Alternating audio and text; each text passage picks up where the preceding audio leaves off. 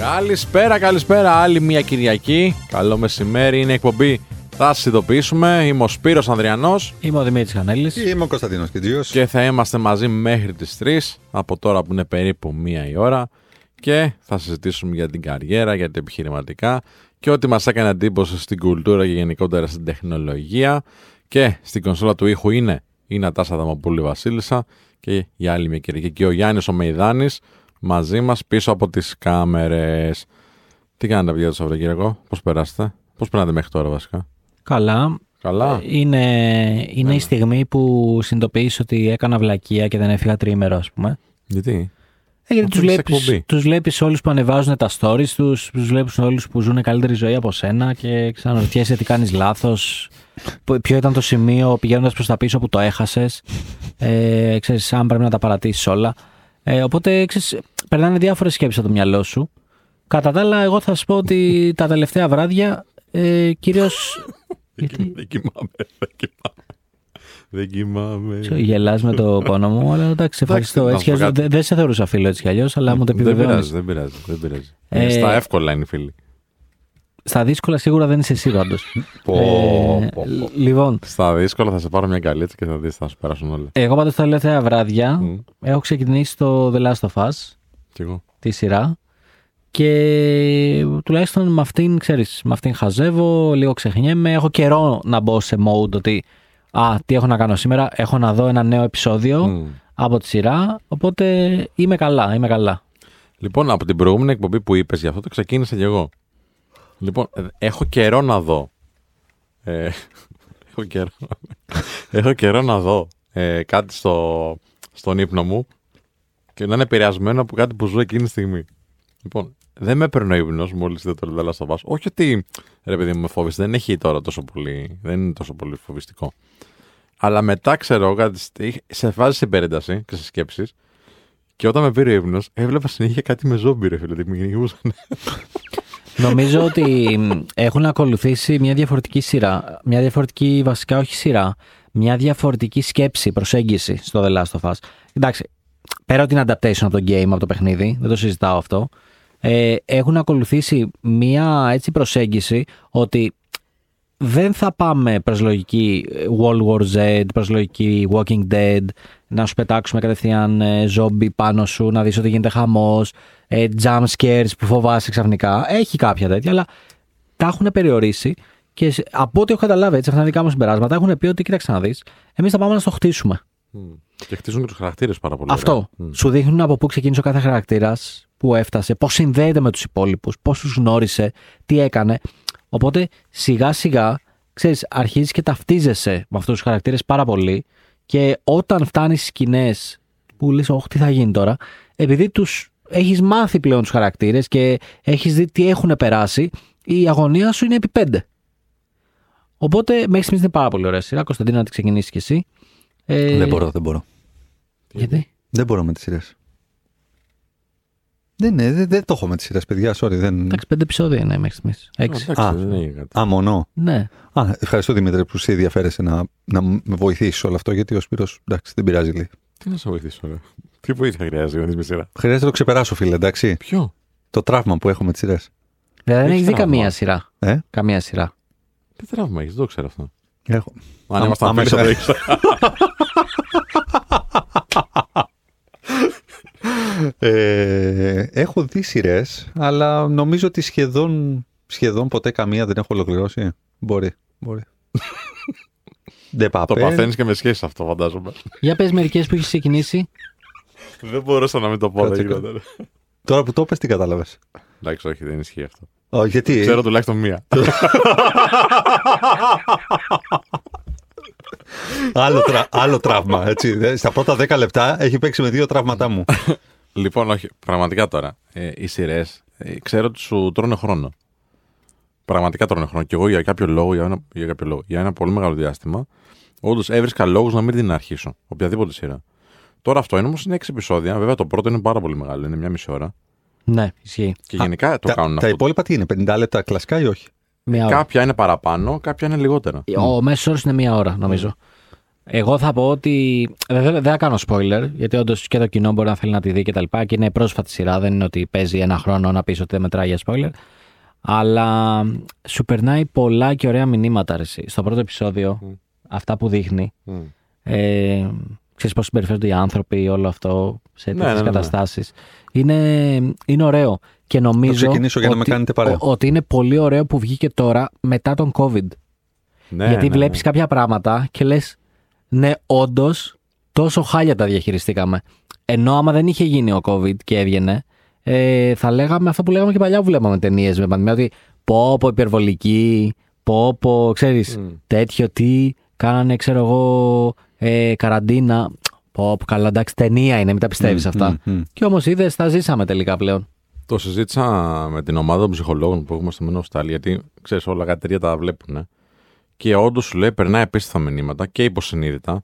Δηλαδή, δείχνει ότι έχουν κάνει πολύ σοβαρή δουλειά στο πώς θέλουν να περάσουν το μήνυμα του παιχνιδιού. Και δεν είναι δηλαδή, πάμε να κάνουμε ένα adaptation σε κάτι που πήγε καλά σε ένα άλλο industry όπως είναι, ας πούμε, το gaming. Αλλά πήραν μια ιστορία που έχει σοβαρά, σοβαρές προεκτάσεις και σου λέει θα το μεταφέρουμε με σωστό τρόπο σε ένα άλλο κομμάτι του θεάματος. Σωστά, σωστά. Επίσης είναι το σημείο να πούμε ότι πω, πω αυτός ο Πέντρο Πασκάλο ηθοποιός, Μμ. Ό,τι ακουμπάει ρε φίλε γίνεται χρυσό. Ναι. Ούτε ο Μίδας να ήταν. Εντάξει, το έχει ο άνθρωπος. Ναι. Ό,τι έχει παίξει το τελευταίο διάστημα είναι όλα διαμάντια, ρε φίλε. Δηλαδή, ο ηθοποιός αυτός μπορεί να κοκορεύεται ότι Game of Thrones ήμουνα. ναι. Star Wars, Mandalorian ήμουνα. Μμ. Ε, τε, πολύ καλές. Νάρκος, Νάρκος ναι. ήμουνα. Ε, στο, Και τώρα Last τώρα of The Us. Last of Us ήμουνα. Ναι. Δηλαδή, πραγματικά δεν ξέρω ποιον ε, casting manager έχει, Μμ. ποιος έτσι τον προωθεί, αλλά έχει κάνει τρομερή δουλειά όποιος είναι. Νομίζω έχει να κάνει με τις επιλογές που κάνεις σε αυτό το επίπεδο. Δηλαδή, μπορεί να σου έρχονται 15 προτάσεις, γιατί αυτό κάνει ο manager.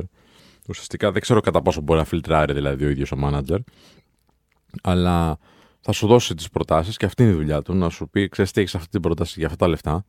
Ε, και μετά ο ίδιος αποφασίζει που θα θέλει να παίξει, που νομίζω ότι ταιριάζει πιο πολύ κτλ. Και νομίζω ότι πολλά ταλέντα στο Hollywood ή σε οποιοδήποτε άλλο θέαμα τέλος πάντων έχουν χαθεί επειδή έκαναν πολύ κακές επιλογές. Μόνο και μόνο γιατί ήθελαν να κάνουν monetize, δηλαδή να, να, να κερδίσουν πολύ γρήγορα από κάποια ίσως φήμη που είχαν από μια ταινία που πήγε καλά και μετά κάνανε 15 ταινίες που ήταν χάλια. Α, ή επειδή ήταν στην επικαιρότητα για κάποιο λόγο και σου λέει κάτσε να το εξαργυρώσουμε τώρα αυτό και κάνανε γρήγορες επιλογές σε πολύ άκερες και άκυρες ταινίες. Α πούμε ο Μακόλνι Κόκλιν. Πώς τον το, το νέο τέλος πάντων, Μμ. το παιδί που ήταν στο, Μόνο στο σπίτι. στο μόνο στο σπίτι. Ε, δεν έκανε καμία σοβαρή καριέρα μετά. Δεν έκανε. Και αυτό έχει να κάνει κυρίως με το ότι ξέρεις, δεν είχε και την καθοδήγηση ενδεχομένως, ήταν νέος, να, να κάνει σωστές επιλογές. Γιατί έκανε ο. Πώς το λέγανε, ο, αυτός που δεν θυμάμαι πώς το λένε, που κάνει το. α, το Harry Potter. Ο Radcliffe.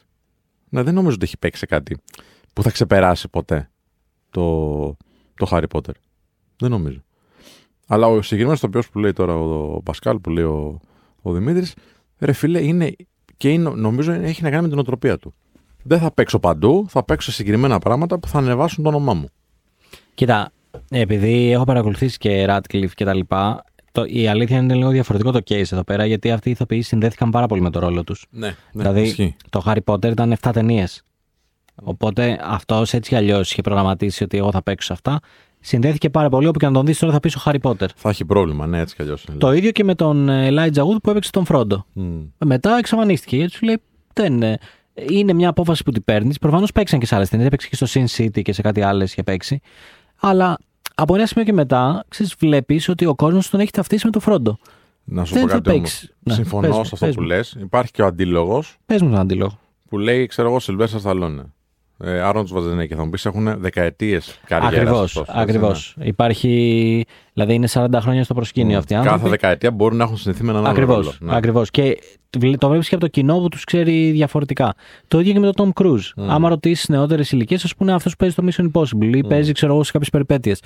Άμα ρωτήσεις πιο παλιούς, ε, θα σου πούνε. Top Gun. Ε, Top Gun ή θα σου πει το, η τύχη ενός πρωτάρι, πώ λεγόταν με το striptease που έκανε εκεί με το πουκάμισο. Μμ. Ε, οπότε νομίζω ότι πρέπει να δώσουμε λίγο χρόνο και θα, θα επανέλθω αυτή. Αλλά ο Πέντρο, ο Πέντρο είναι ταλεντάρα, όπως φαίνεται. Σας έχει μείνει κανένα τραγούδι τελευταία; Γιατί έχει πολλέ μουσική μέχρι το τέτοιο. Το The Last of Us. Ναι. Ε, γενικά να ξέρεις, τις ψάχνω τις, ε, τα τραγούδια που βάζουν στις σειρές. Θεωρώ ότι κάνουν προσεκτική επιλογή και γίνεται σοβαρή έρευνα. Και το ξεκίνησα αυτό από όταν είδα για πρώτη φορά το True Detective. Ναι, που ρε, είχε πολύ ωραία στο, μουσική. στο intro του και στο intro του είχε μια κομματάρα. Μμ. Ε, από εκεί και πέρα, Νομίζω ήταν φάση Nick Cave, τέτοια μουσική. Ναι, Το τέτοια φάση, ναι, τέτοιο ναι, στυλ. ναι, ναι. ε, τώρα από εκεί και πέρα αν μου έχει κολλήσει κάποιο τραγούδι το τελευταίο διάστημα να το ακούω συνέχεια. Κοίτα, πέρασα τη φάση με τη Σακύρα και, τα, και το Miley Cyrus στο Flowers Μμμ. που επειδή το έβλεπα παντού από ένα σημείο και μετά το έβαζα και στο YouTube και το άκουγα. Μμ. Αλλά δεν έχω τώρα κάποιο συγκεκριμένο που να μου έχει κολλήσει. Κυρίως πηγαίνω χαζεύοντας στο YouTube. Ναι. Εμένα μου έχει κολλήσει και. Δεν ρώτησα τον Φυσ- φίλο μου τον Κωνσταντίνο αν του έχει κολλήσει κάποιο τραγούδι. Θα πω, μόλις πω εγώ το δικό μου. Άντε, έλα, πες το Κωνσταντίνο. Όχι, όχι, όχι, όχι εσύ. Εντάξει. Ε, μη- δεν ξέρω, επειδή έψαχνες εκεί στο κινητό σου, μου να βάλεις κανένα τραγούδι να παίξει. Ε, Θα μας το κόψει μετά στο Spotify. Ναι, έχεις δίκιο. Συγγνώμη. Αλλά μπορούμε να το τραγουδήσουμε. Μπορώ να το τραγουδήσω. να το σίγω. στο τραγουδί. δεν έχουμε Γιάννη Μεϊδάνη τίποτα πρόβλημα να τραγουδήσουμε εμείς. Όχι. Θα έχουν πρόβλημα οι ακροατές. λοιπόν, δεν ξέρω αν έχετε δει ένα beef που έχει γίνει τώρα με Ανδρομάχη και. Πώς τη λένε την. ε, Τι είναι αυτά. Α, δεν το έχετε δει αυτό. Όχι. Που είσαι στο χώρο του Ιντερνετ εσύ και μας έλεγες στην άλλη εκπομπή ότι είμαστε boomers και δεν ανοίγουμε το Γέρι, TikTok μας. γέρι, όχι. Καλά, ούτε καν τώρα δεν βρήκες εκεί πέρα ένα beef κάπου σε μια γωνιά του ίντερνετ και. Φίλε, δεν είναι γωνιά του Ιντερνετ. Η Άντι Σαμίου. Εντάξει, δεν είναι γωνιά του Ίντερνετ. Έχει γίνει χαμός. Παίζει παντού αυτό. Okay. Λοιπόν, Λίγα είναι- για την Άντι Σαμίου, γιατί μου έχει σχολιάσει το TikTok από κάτω ότι τα λέω πολύ ωραία. Αλήθεια. Ναι. Σε εκπομπή μας. Ναι. Χαιρετισμού στην Άτζη. Α, Χαιρετισμού στην Άτζη Σαμίου. Να τη βγάλουμε, φίλε. Να τη ναι. βγάλουμε να, να μιλήσει γι' αυτό. Γιατί είναι φοβερό. μάλιστα έκανε attack σε αυτούς που μου κάνανε hate. Ποιος; Και δεν το περίμενα. Αλήθεια. Ναι. Ω, θεά. θεά. θεά, Άτζη είχε τα φιλιά μας. Χαιρετισμού. λοιπόν, έχει βγει τώρα ε, μια νέα καλλιτέχνηδα, η, η Ανδρομάχη, η οποία πήρε το, το παράλληλη αγάπη της Άντζη Σαμίου Μμ. και το έβγαλε σαν medley. Δηλαδή το, μαζί με άλλα τραγούδια ας πούμε, το, που ήθελε να πει. Το λέει πολύ ωραία και αυτή βέβαια, έτσι, αλλά δεν μπορεί κανείς να ξεπεράσει την Άντι Σαμίου. Δεν να λέμε τώρα. Λοιπόν, και βγήκε η δισκογραφική, δεν θυμάμαι η Άντι Σαμίου η συγκεκριμένη, η ίδια, και λέει: Δεν έχετε δικαίωμα, ξέρω εγώ, κάνει ένα report, ξέρω εγώ, και κατεβαίνει το τραγούδι. Οπ. Ναι, και το ξανανέβασε η Ανδρομάχη. Οπα. Δηλαδή επιμένει εκεί πέρα το κορίτσι. Άντε ρε. Ναι. Και έχει γίνει χαμός αυτό, φίλε. Και συζητάνε και στο debate τώρα ποιο είναι ότι ξέρεις τι. Το, είναι το τραγούδι σου σίγουρα, οκ. Το λέμε με έναν άλλο τρόπο η Ανδρομάχη, η νέα καλλιτέχνη τέλος πάντων. Και πόσο είναι ηθικό και σωστό να κάνεις κάτι τέτοιο. Τι, τι credits δίνει; Κανονικά τα credits θα δίνει. Και στον ε, συνθέτη και στον παραγωγό τέλος πάντων νομίζω. Και φυσικά και στην ε, ερμηνεύτρια την πρώτη. Μμ. η οποία το λέει πάρα πολύ ωραία έτσι, η Ατζαμί προφανώς. Αυτό που εκεί το μάθαμε και έγινε γνωστό. Και είναι μια τακτική που κάνουν κάποιοι νέοι καλλιτέχνες. Να πάρουν ένα, ένα πολύ γνωστό κομμάτι παλιό, παλιότερο μάλλον και να το ερμηνεύσουν με ένα δικό τους τρόπο για να αρχίσουν να γίνονται γνωστοί. Άμα το κάνεις live, τώρα μου είπε μια φίλη που όπως εξέταζα λίγο την περίπτωση, άμα το κάνεις live δεν μπορεί να το κόψεις κάποιος. Α, Αλλά η συγκεκριμένη πήγε και το ηχογράφησε, ναι, ναι, κατάλαβε. ναι, σωστά. Οπότε το, ουσιαστικά το κάνεις σαν μια εκτέλεση που θα έπρεπε όμως να έχει δικαιώματα. Αλλά θα τα συζητήσουμε σε λίγο. Πάμε σε ένα διάλειμμα. 98,9 επιστρέφουμε σε λιγάκι. 98,9 επιστρέψαμε. Είναι εκπομπή. Θα σας ειδοποιήσουμε και την έχουμε κάνει λίγο μουσική την εκπομπή. Συζητούσαμε πριν εδώ με τους αγαπητούς συμπαρουσιαστές σχετικά με το beef που υπάρχει στα social media και γι' αυτό ήθελα να συζητήσουμε εγώ. Α, ανάμεσα σε δύο ή τρεις τώρα καλλιτέχνες, γιατί υπάρχει και τρίτος πόλος στο, στο όλο θέμα εδώ. Ε, με με το παράλληλο αγάπη που το έβγαλε η, η Ανδρομάχη σαν ένα medley. Η Άντζη Σαμίου ε, το είχε βγάλει πολύ πιο παλιά και η, η εταιρεία που έχει τα δικαιώματα έκανε report στην Ανδρομάχη και λέει Ανδρομάχη τι γίνεται, γιατί μου το κόψατε, γιατί ε, σε άλλους δεν το κόβετε, αφήστε με και εγώ να κάνω την προσπάθειά μου, το cover μου κτλ. Και έχει βγει και η Χριστίνα Σάλτη τώρα με official τραγούδι, official ε, εκτέλεση ε, της Panic και λέει το ίδιο κομμάτι. Δηλαδή μέσα σε τρεις μέρες έχουν βγει τρεις τραγουδίστρες και συζητάνε για το ίδιο κομμάτι. Και εγώ θα σου πω το εξής παιδιά. Ακόμα και αυτό τώρα να ισχύει από άποψη ε, φταίει ο ένας, φταίει ο άλλος, ξέρω εγώ, άλλος αντέδρασε κτλ. Πόσο καλό promotion έχουν κάνει αυτές οι γυναίκες. Και εσείς τρεις. Ε; Εντάξει, έχει έρθει τώρα στη δημοσιότητα αυτό. Ε, εντάξει, θα συζητηθεί, θα κάνει το κύκλο του. Πολλοί θα ψάξουμε να δούμε ε, τι ακριβώς είναι αυτό που, που έχει συμβεί και έτσι θα ακούσουμε και τα covers τους. Για, Mm. ξέρεις, από περιέργεια δικιά μας να δούμε και ποια το λέει και καλύτερα. Ναι, ναι, ναι, ναι. Και γίνεται η σύγκριση. Αν και η Άντζη το λέει καλύτερα, έτσι. Το Ιάτζη το λέει, ναι. Ιάτζη, σίγουρα. Πάντα είμαστε το original. Πάντα. Όχι, δεν το λέει καλά και η Ανδρομάχη και η Χριστίνα Σάλτη. Το λένε πάρα πολύ ωραία. Και, και οι τρεις κυρίες. Απλά μου αρέσει πάρα πολύ, ρε παιδί μου, ότι ξέρεις τι, ακόμα και αν είναι όλο αυτό fake ή όχι, ε, έχουν όλοι κερδίσει από αυτό. Έχουν κερδίσει τις δισκογραφικές. Σκεφτείτε το λίγο. Να το δούμε λίγο business wise. Έχουν κερδίσει και τις δισκογραφικές. Έχουν κερδίσει και τα κανάλια και των τριών κυριών. Που ψάχνεις να βρεις το τραγούδι, ε, ψάχνεις, μπαίνεις στο YouTube. Προφανώς οι περισσότεροι μπαίνουν στο YouTube. Έχουν κερδίσει τα streams. Ποιος δεν έχει ψάξει τώρα δηλαδή στο Spotify που έχει ασχοληθεί με αυτό, μιλάμε για χιλιάδες αναπαραγωγές. Να μπει στο Spotify και να τσεκάρει και το παλιό της Άτζη και το α, καινούριο της Ανδρομάχη και της ε, Σάλτη. Ναι, προφανώς. Οπότε και, και φυσικά, ε, αν πούμε ότι ξέρεις τι, πήρε ένα κέρδος η Ανδρομάχη γιατί έγινε λίγο πιο γνωστή, επανήλθε στη δημοσιότητα και κάπως η Άντζη Σαμίου, θεωρώ ότι είναι η πληθυκή κίνηση. Εντάξει, και μπράβο απλά τους. Αυτά είναι για λίγο όμως. Ε. Είναι, είναι, εξαρτάται, συμφωνώ, εξαρτάται πώς το αξιοποιείς. Δηλαδή, ωραία, πήρε τώρα εδώ μια δρομάχη λίγο κοινό. Πήρε λίγο α, traffic. Τι θα κάνει μετά με αυτό; Αρχικά δε- μπορεί να το αξιοποιήσει πώς; Ότι ξέρεις, εγώ τραγουδάω στα μαγαζιά που πηγαίνω. Είμαι αυτή που το νέο μου συμβόλαιο θα είναι αυτό. Είμαι αυτή που, ξέρεις, επειδή βγήκα στη δημοσιότητα, τώρα μπορώ να έχω μια καλύτερη συμφωνία με τους καταστηματάρχε που θα πάω να κάνω, ας πούμε, τις, ε, τα deals μου για να, να βγω να τραγουδήσω. Δεν ξέρω σε ποια περιοχή είναι το κορίτσι. Έτσι, και είμαι αυτή που μπορεί να βγει σε. ένα- Εγώ θα αυτό θα έκανα. Να κάνω ένα κουπλέ, ένα, ένα ντουέτο με την Άντζη Σαμίου τώρα. Για φαντάσου το. Θα Πώς δεχόταν- κάνανε; Θα δεχόταν η Άτζη. Μπορεί να όχι. Α, Αλλά δεν τη συμφέρει και την Άντζη να κάνει. δεν ξέρω. Γιατί; Θέλει η Άτζη να ξανανεύει έτσι πολύ; Α, λες ότι το έχει αφήσει λίγο το Δεν την ξέρω. καριέρα, ε. Δεν ξέρω κι εγώ. Αλλά ρε παιδί μου, για σκέψη το. Για Γιατί να- άμα κάνα τώρα, ας πούμε, για να- βανδύ, βύση. Για να μου απαντάει στα comments στο TikTok, μάλλον την έχει αφήσει την καριέρα. Λες, ε. Δεν ξέρω. Κοιτάξτε, είσαι και ένας άνθρωπος ο οποίος τραβάει τη δημοσιότητα. Γιατί όχι; Α, άμα την τραβάω, εντάξει, ναι. Για πες και εσύ λίγο παράλληλα, αγάπη. Μήπως, μήπως γίνουμε και εμείς πιο γνωστοί, κάπως. Να γίνει κάνα βίντεο viral, μην έχουμε μόνο τον Δημήτρη να μας λέει ότι «Α, εγώ έφερα 2 εκατομμύρια. Έπρεπε και εσύ να Εγώ να αυτό τραγουδάκι. που είχα να πω Ναι. είναι ότι ο Κίτζιο υποτιμάει τον εαυτό του. Μμ. Που λέει ότι το έχει αφήσει το τραγούδι για να μου σχολιάζει το Ε, Είναι TikTok. ταπεινός, είναι ταπεινός. Εγώ πιστεύω ότι ε, ίσα ίσα, ξέρεις, έχει ένα cloud ο Κίτζιος και προσπαθούν Σε να το ποιο πάρουν. βίντεο σου... Τι έχω εγώ; Ένα Cloud. cloud. Αυτό πώς θα το πω στη μάνα μου; Το cloud είναι στην ουσία φαντα... φαντάσου το σαν να, να μιλάμε για ένα ιντερνετικό σκορ επιρροής. Τι λέει, ρε. Έτσι θα το καταλάβεις σίγουρα. Ναι, πόση επιρροή έχω στο Πέρα στο διαδίκτυο. cloud και εντάξει. Πόση επιρροή έχω στο διαδίκτυο. Λέμε αυτός έχει υψηλό cloud, αυτός έχει χαμηλό.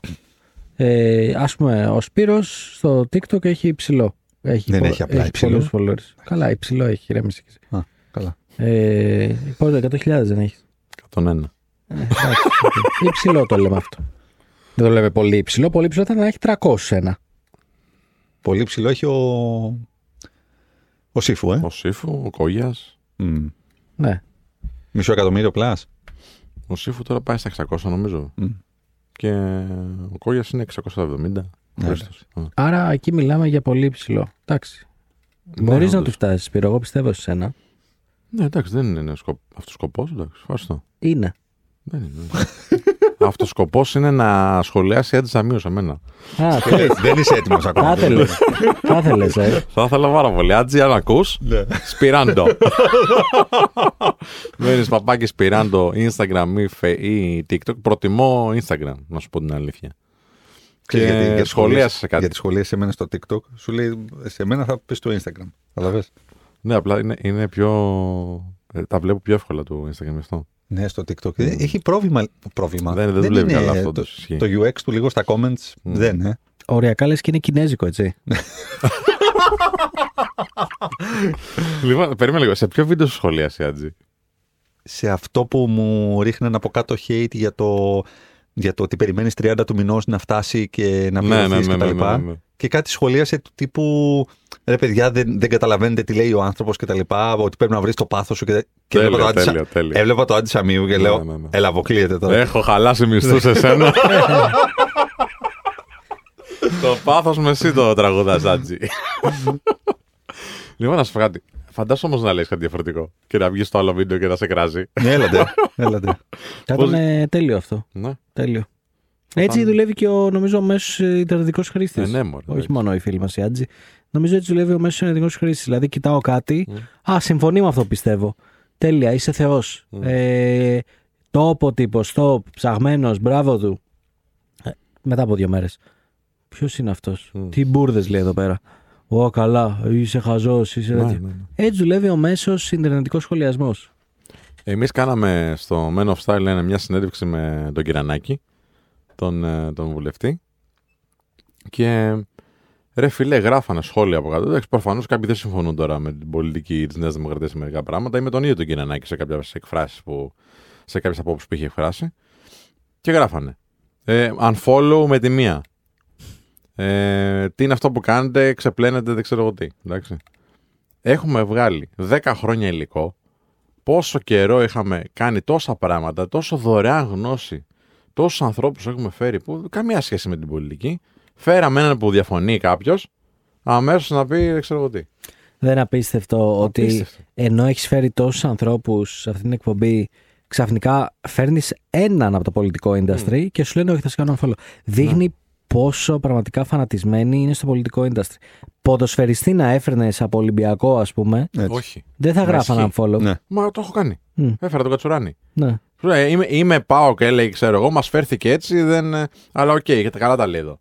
Ήταν πάντα ο αρχηγός της Εθνικής. Ναι, ναι, ναι, ναι. ναι. Ε, τίποτα. Είναι στο πολιτικό στίβο, στην πολιτική αρένα. Είναι τζιχάντ. Είναι όλοι φανατισμένοι. Στίγμα. τύπου- Στίγμα. Ε, το πιο αστείο ποιο είναι; Ότι είναι όλοι φανατισμένοι και ε, κανείς δεν, δεν ακούνε ρε παιδί μου. Ναι, όχι, δεν, δεν μπορείς να Πώς του το πω, δε- δεν μπορείς να τους πεις για τίποτα. Δηλαδή μπορείς να τους πει αντί... Να, να, να κάνω ένα βήμα πίσω και να θέσω τη σκέψη μου σωστά γιατί έχω μπερδευτεί. Ήθελα να πω το εξής. Άμα κάτσεις και κάνεις μια λογική κουβέντα με κάποιον, μπορείς να του πεις ότι ξέρεις κάτι.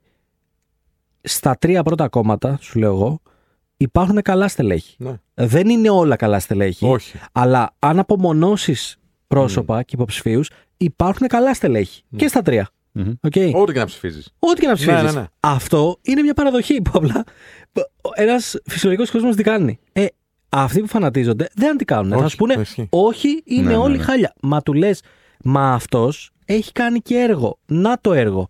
Όχι, είναι όλοι χάλια. Πάμε στα διαλειμματάκια και συνεχίζουμε σε λίγο. 98,9 επιστρέφουμε. 98,9 επιστρέψαμε. Την εκπομπή θα σας ειδοποιήσουμε και συζητούσαμε πριν πώς το πήγαμε από την Άντζη Σαμίου στην πολιτική. Μόνο Είχε εμείς. κατέβει Μόνο η Άντζη εμείς Σαμίου αυτά. κάποια Μόνο στιγμή. εμείς. Είχε κατέβει υποψήφια κάπου. Δεν ξέρω. Κάτι είχε κάνει νομίζω. Ε. Α, λες. Για κάτσε, θα... Είχε, για, για, για γκούγκλαρε λίγο. Νομίζω είχε κατέβει με Καρατζαφέρη. Κάποια στιγμή. Τέλο πάντων, το συνδέσαμε πάντως Για γιατί κάτσε. λέγαμε ότι έχει, υπάρχει αυτό το beef στα social media και βλέπεις ότι κοίταξε να δεις, φίλε. Εάν φέρω ένα πολιτικό στην εκπομπή και δεν το έχει συνηθίσει λοιπόν ο κόσμος αυτό, αμέσως θα υπάρχει κόντρα. Και η κόντρα ποια θα είναι, πολύ αυστηρότερη κόντρα από τις ομάδες που υπάρχει εκεί φανατισμός Μμ. και θα σου πούνε, ξέρεις, δεν δέχομαι τίποτα, αυτός έχει χρωματιστεί εκεί πέρα, ανήκει σε αυτήν την ιδεολογία ε, και ε, μπορεί να έχει κάνει ωραία πράγματα στους ανθρώπους. Φίλε, έτσι. συγγνώμη να Ναι. αποκαταστήσουμε λίγο γιατί ε, πήγαμε 180 μοίρες μακριά από Ναι. την τοποθέτηση την Ναι. οποία έκανες. Ναι. Όχι επίτηδες, αλλά Ναι. ε, η Άντζη Σαμίου το τελευταίο της tweet το 2019 είναι υποκλίνομαι στον Πρωθυπουργό, τον άνδρα, τον ηγέτη, τον άνθρωπο, Ναι. Αλέξη Τσίπρα. Α, οκ, εντάξει. Οπότε δεν θέλω να πω καμία σχέση με Καρατζαφέρη. Ναι, μωρέ, έτσι. ναι, ναι, ναι, οκ. Εντάξει, sorry. Νομ- Είχα, είχα την αίσθηση όμως ότι είχε κατέβει κάπου. Ναι, δεν, δεν βλέπω κάτι Εντάξει, τέτοιο. μπορεί να μπερδεύτηκε ο Σπύρος από την τελευταία συγκυβέρνηση. Μωρέ. Εντάξει, συμβαίνουν αυτά. Ναι, έλαντε. Ε, τώρα, από εκεί και πέρα, είναι, είναι λίγο αστείο όμως αυτό με τα πολιτικά, πώς φανατιζόμαστε έτσι. Μμ. Είναι αστείο το ότι δεν ακούμε τίποτα. Λοκάρουμε, δεν ακούμε τίποτα. Και το λέω ως άνθρωπος που ειδικά το 2015 πέρασα πάρα πολύ χρόνο στο διαδίκτυο Μμ. να τσακώνομαι με κόσμο και για το δημοψήφισμα και μετά το δημοψήφισμα και πριν το δημοψήφισμα, γιατί τότε ασχολιόμουν πάρα πολύ με τα πολιτικά, διάβαζα κάθε μέρα αναλύσεις, Έκανα ο ίδιος αναλύσεις, έλεγα πώς θα καταλήξει αυτό, πώς θα Mm. καταλήξει εκείνο. Και δεν κατέληγε πουθενά όλο αυτό. Πού να καταλήξει. Δε, όχι. Δεν υπήρξε ποτέ ένας διάλογος που να καταλήγει σε αυτό το σημείο έχεις δίκιο.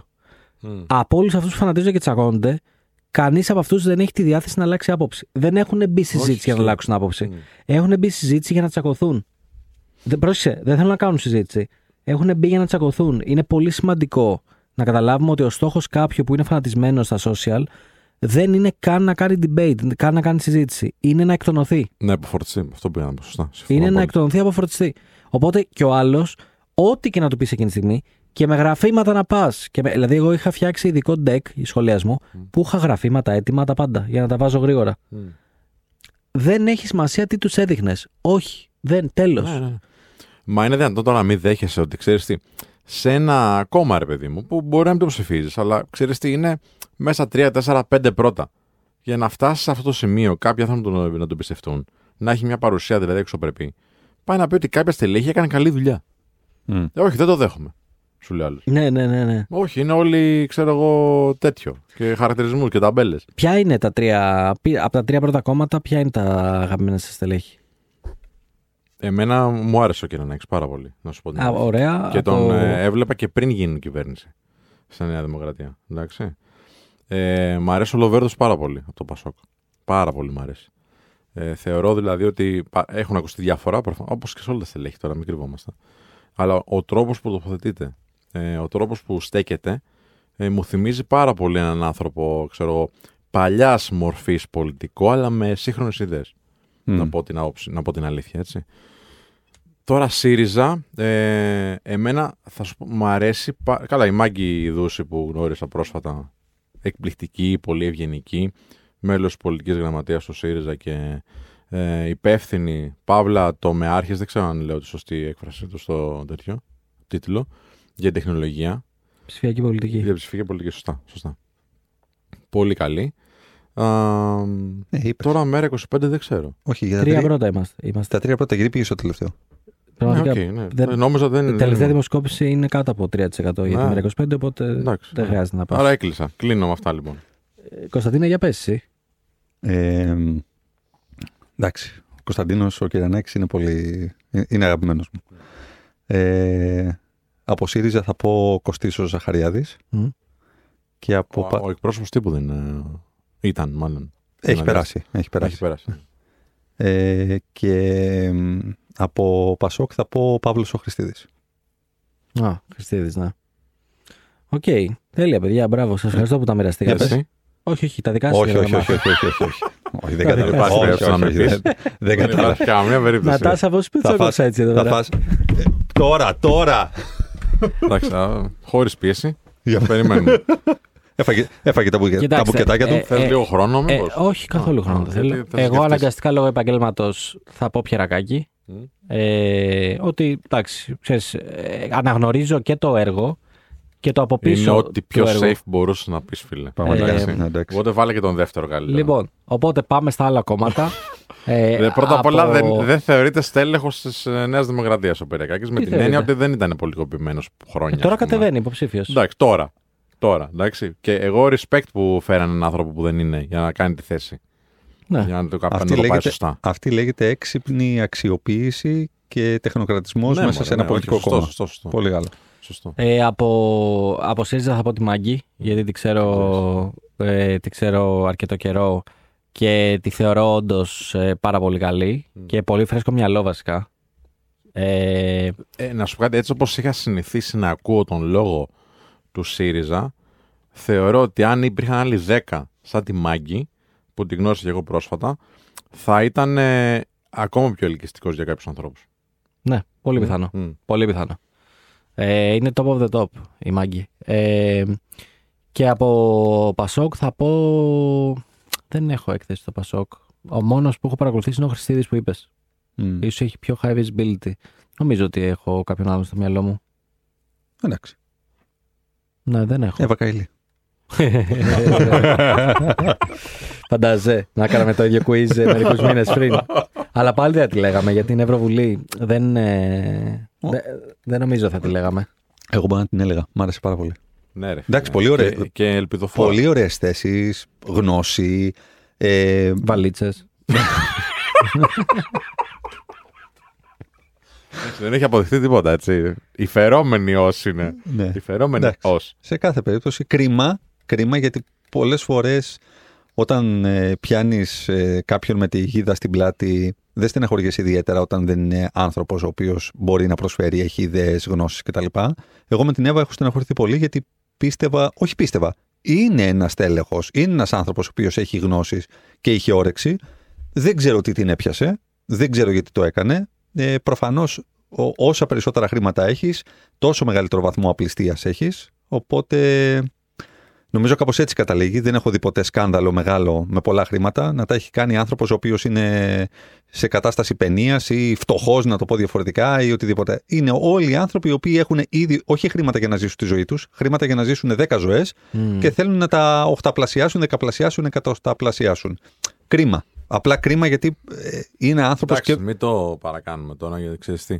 Όχι τίποτα άλλο, γιατί λέμε για ε, καλά στελέχη και νομίζω ότι με την ε, τοποθέτησή μας αυτή που συμφωνώ σε αυτό που λες, έτσι χωρίς να θέλω να ε, το υποβαθμίσω, υποβαθμίζουμε, σκι, σκιάζουμε το, τους άλλους τους καλούς.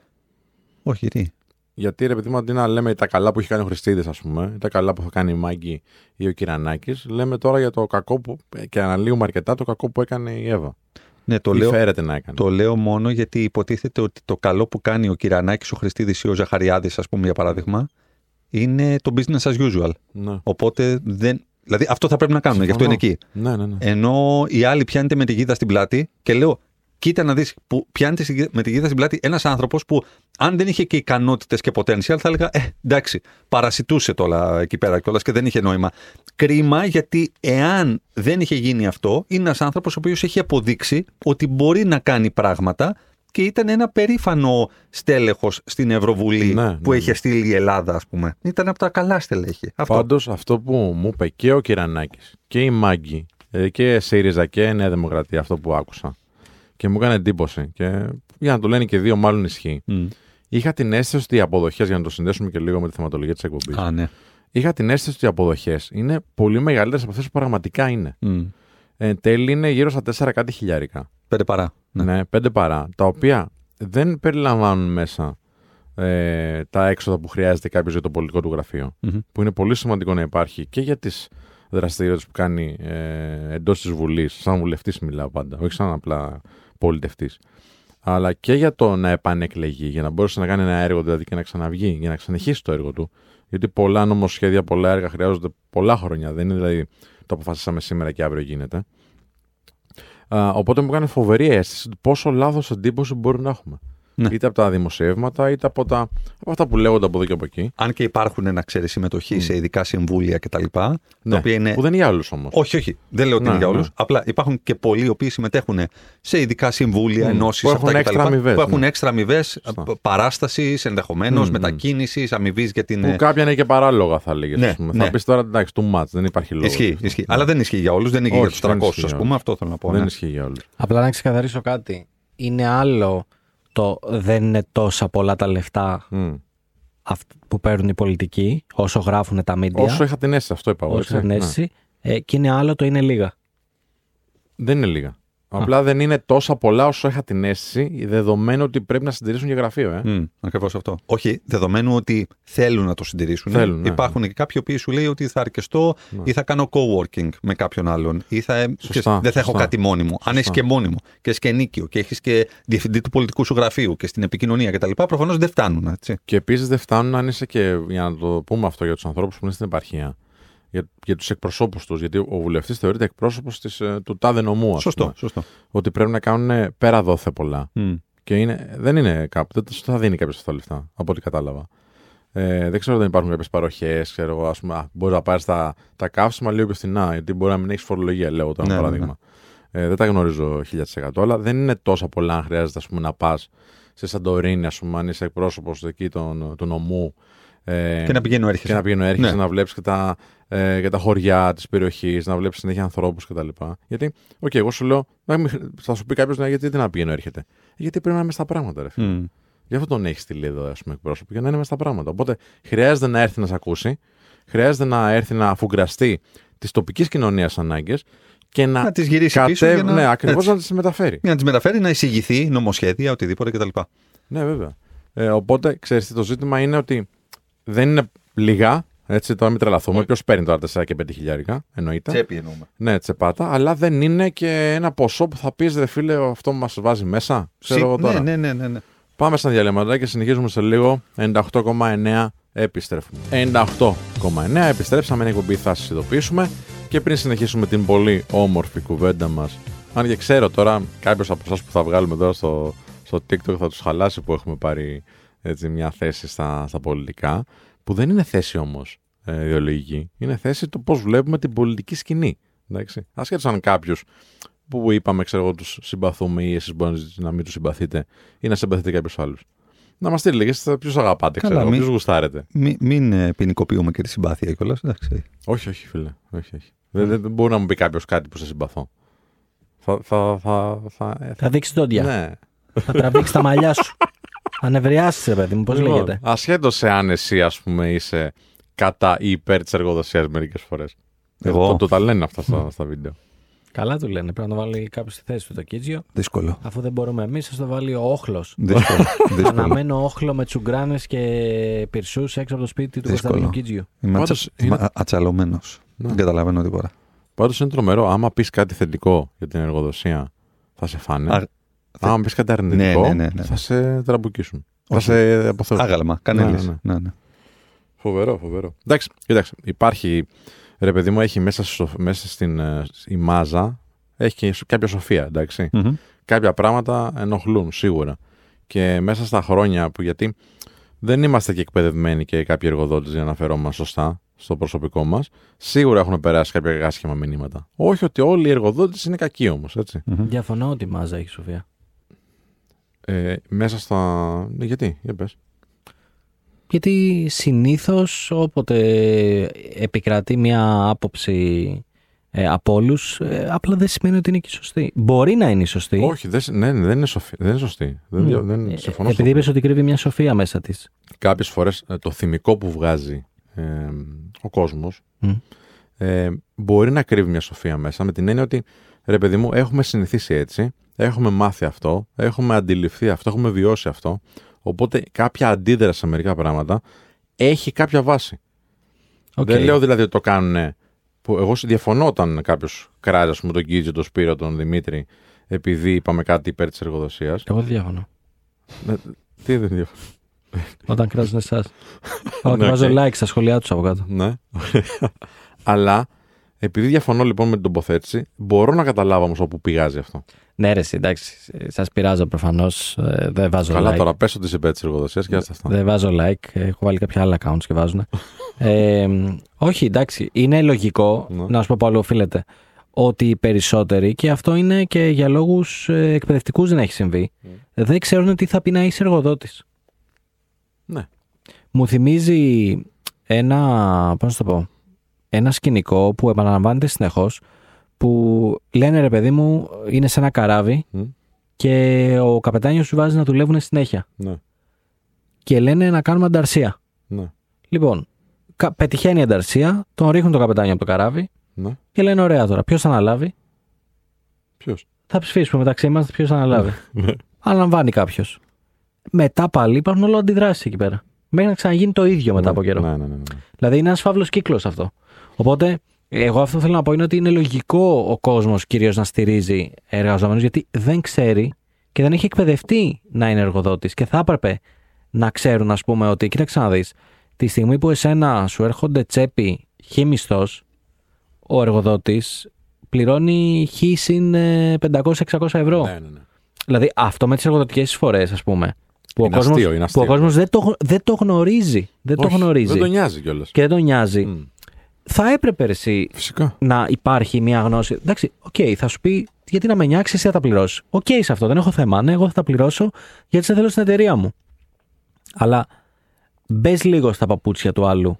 Όχι, φίλε. Έβγαλε ένα ακρι- τέτοιο βίντεο ακριβώς όπως το λες και λέω την ώρα που ο εργοδότης σου πληρώνει αυτά τα λεφτά, μπορεί να, να πιέζεται πάρα πολύ να στα δώσει. Δεν καταλαβαίνει όλος ότι άμα δεν έχει να στα δώσει ο εργοδότης, δεν θα έχεις δουλειά αύριο. Μμ. Δεν υπάρχει αυτή η σύνδεση. Νομίζουν ότι η στρόφιγγα είναι ανοιχτή και απλά Ναι, κατεβάζει λε- χρήμα. Λεφτό Ή ο- δέντρο. ναι. Λεφτό δέντρο. Ναι. Υπάρχει ένα δέντρο το οποίο παράγει χρήμα και, Και- απλά το τσιμπάει. Και, και πάντα βγάζω- ο εργοδότης είναι πλούσιος. Σωστά. Πάντα. Και ότι θέλει να στα φάει για κάποιο λόγο. Και βγάζω αυτό το βίντεο λοιπόν που λες και λέει: ξέρεις, Άμα δεν μπορεί, α, τι είμαστε συνεταιροί. Άμα δεν μπορεί, ας μην με προσλάβει, λέει. Ναι, ρε φίλε, αλλά δεν θα γίνει- δεν υπήρχαν δουλειές έτσι. Έτσι. Σε προσλαμβάνει για να αυξήσεις την ε, αξία, να, να φέρεις δηλαδή έσοδα στην εταιρεία και εσύ με τη δουλειά σου, να γίνεται μεγάλη. Να το βγατήσουμε. Ναι. Έτσι. Όχι, δεν υπάρχει αυτό. Όντως αυτό είναι θέμα εκπαίδευσης, συμφωνώ. Ε, είναι θέμα εκπαίδευσης, θέμα νοοτροπία, θέμα κουλτούρας. Και, και νοοτροπίας κοινωνίας. έχουμε γενικότερα με κάποιο τρόπο γαλουχηθεί ότι ο εργοδότης είναι ο άνθρωπος ο οποίος θέλει το κακό Μμ. μας, θέλει την αφέμαξη, πάει να μας ρίξει. Ε, ε, μα- ε, πάντα δικαιούμαστε παραπάνω, αλλά δεν έχουμε υποχρέωση να δώσουμε πίσω περισσότερο. Ναι. Κλασικά. Ε, ξέρεις, και πιστεύω ότι αυτό έχει να κάνει και με την ε, α, ιδεολογική έτσι, πορεία που έχει πάρει η χώρα μετά την μεταπολίτευση. Α, και γιατί εντάξει, περάσαν άσχημα οι άνθρωποι τότε. Εγώ δεν το έχω βιώσει, οπότε δεν- γι' αυτό δεν το λέω έτσι. Περάσαμε άσχημα σαν χώρα. Ε, αλλά προφανώς τώρα έχουν ε, στιγματιστεί κάποιες ιδεολογικές αντιλήψεις μάλλον κάποια ε, ιδεολογικά έτσι, μονοπάτια που εφάπτονται το, της εργοδοσίας ή τέλος πάντων οι περισσότεροι εργοδότες μπορεί να είναι πιο δεξιοί γιατί σκέφτονται τον καπιταλισμό, γιατί φαντάζονται ότι κάπως είναι τα πράγματα. Εγώ ξέρω εργοδότες που είναι πολύ αριστεροί. Μμ. Ή ξέρω αριστερούς επίσης που φέρονται πολύ καπιταλιστικά ρε φίλε. Ε, δεν είναι αριστερή. Ναι, Sorry. ναι Περίεργο. θα το πούμε. Πρώτη, Θα το φο- πούμε. πρώτη φορά το ακούω αυτό. Μπορεί και να το ξέρουν. Μμ. Δεν έχω Αλλά ξανα... είναι, αλλά ξαναδεί. είναι, ναι, είναι, τέλος πάντων, είναι trend. Ε, τε- τέλος- Ας το αντέξει. μην- Δεν το έχω ξαναδεί αυτό. Πρώτη φορά το ακούω. Ναι, απλά αυτό, και αυτό έρχεται να συμπληρώσει. Αυτό έρχεται να συμπληρώσει αυτό που λέγαμε πριν. Ότι ξέρεις, μέσα στην, ε, στη, στη- ξέρεις, στο, στο κομμάτι που η μάζα θέλει να εκφραστεί, να, να πει κάτι άσχημο, να αποφορτιστεί. Ε, ο σχολιαστής, ο hater θα θέλει να πιάσει τον Κίτζο, τον DB, ξέρω, τον Δημήτρη κτλ. Έχει μία μικρή σοφία αυτό. Ότι ξέρεις τι, και κάποιοι άνθρωποι εργοδότες, ε, παιδιά, ωραία τα λέτε, αλλά είναι ανεκπαίδευτοι κι αυτοί. Και φέρονται Α, άσχημα στο εννοείται. προσωπικό. Μα δεν έτσι. είπαμε ότι όλοι είναι. Ναι, ναι, ναι. Όχι, να τα πούμε ότι και τα όλοι δύο, είναι- αυτό λέω. Καλά, εννοείται είναι. Και πάρα πολλοί φέρονται άσχημα στο προσωπικό και πάρα πολλοί αργούν στις μισοδοσίες. Μμ. Και πάρα πολλοί... Αλλά μέσα στους κακούς υπάρχουν και πάρα πολλοί καλοί που είναι 100% τυπικοί, που σου δίνουν ό,τι σου δώσουν, ε, έχεις που φωνήσει. κάνουν ό,τι μπορούν. Εμένα, ας πούμε, μου στείλε τώρα ένας εργαζόμενός μου. Ε, Δημήτρη, υπάρχει περίπτωση να δοθεί ο μισθός πριν το τρίμερο; Μμ. Γιατί είναι τέλος του μήνα και ξέρεις, θα πάω ένα τρίμερο και θέλω να είμαι άνετος να έχω λεφτά. Το εννοείται, το είπα. 90 ευρώ. Όλα. Εννοείται. Πάρε και τα 90 ευρώ όλα. Εννοείται. όλα. Παίρνω να σου δώσω τα ψηλά. Εννοείται, του είπα, θα το κανονίσουμε, ξέρεις, με το λογιστήριο, να γίνει πιο νωρίς η μισθοδοσία και ό,τι χρειάζεται, εδώ είμαστε να το λύσουμε. Δηλαδή για τέτοια πράγμα- πράγματα. Πλέον το 2023 να μιλάμε για τέτοια πράγματα. Είναι αστεία, ρε φίλε. Μμ, μμ. Εννοείται, ρε φίλε. Ανθρώπινο είναι, θα πας τρίμερο. Εννοείται. Ποιος... Και εγώ θα ήθελα να πάω τρίμερο. Αλλά έχω να δουλέψω. Για να σου δώσω το μισθό. Ακριβώς. Οπότε θα στο δώσω να περάσει καλά και όταν γυρίσεις, και εγώ I expect την απόδοσή σου, την παραγωγικότητά σου. Ναι. Και αν δεν έρθει. Άμα δεν ξαναγυρίσεις ποτέ. αν δεν έρθει η απόδοση. Ε, άμα δεν έρθει, τι να κάνεις, φίλε, θα λήξει την εργασία. Έτσι είναι, προχωράμε στη ζωή γενικά. Ναι. Αυτό δεν ισχύει μόνο για τα επαγγελματικά, Σπύρο, ισχύει για Όχι, όλα. Συμφωνώ πολύ. Όταν βλέπεις ότι κάποιος δεν θέλει και ή δεν μπορεί ή δεν θέλει, α συνήθως δεν θέλει, είναι, όχι δεν μπορεί, ε, προχωράμε παρακάτω. Δεν μπορούμε να βοηθήσουμε αυτούς που δεν θέλουν να βοηθηθούν. Πολύ σωστό αυτό. Ε, βέβαια. Πρέπει να θες να αλλάξεις. Μμ. Πρέπει να θες να βοηθήσεις και για σένα, όχι για κάποιον άλλον, για να αποδείξει σε κάποιον κάτι. Αλλά γιατί εσύ βλέπεις τον εαυτό σου potential καλύτερα ε, μετά από μια σου κίνηση, μετά από μια σου δράση. Γιατί να αλλάξει όμως; Γιατί συμφωνώ σε αυτό που λες. Όχι, Γιατί γενικότερα. να θέλει να αλλάξει. Γενικά να πάει κάπου καλύτερα εννοείς.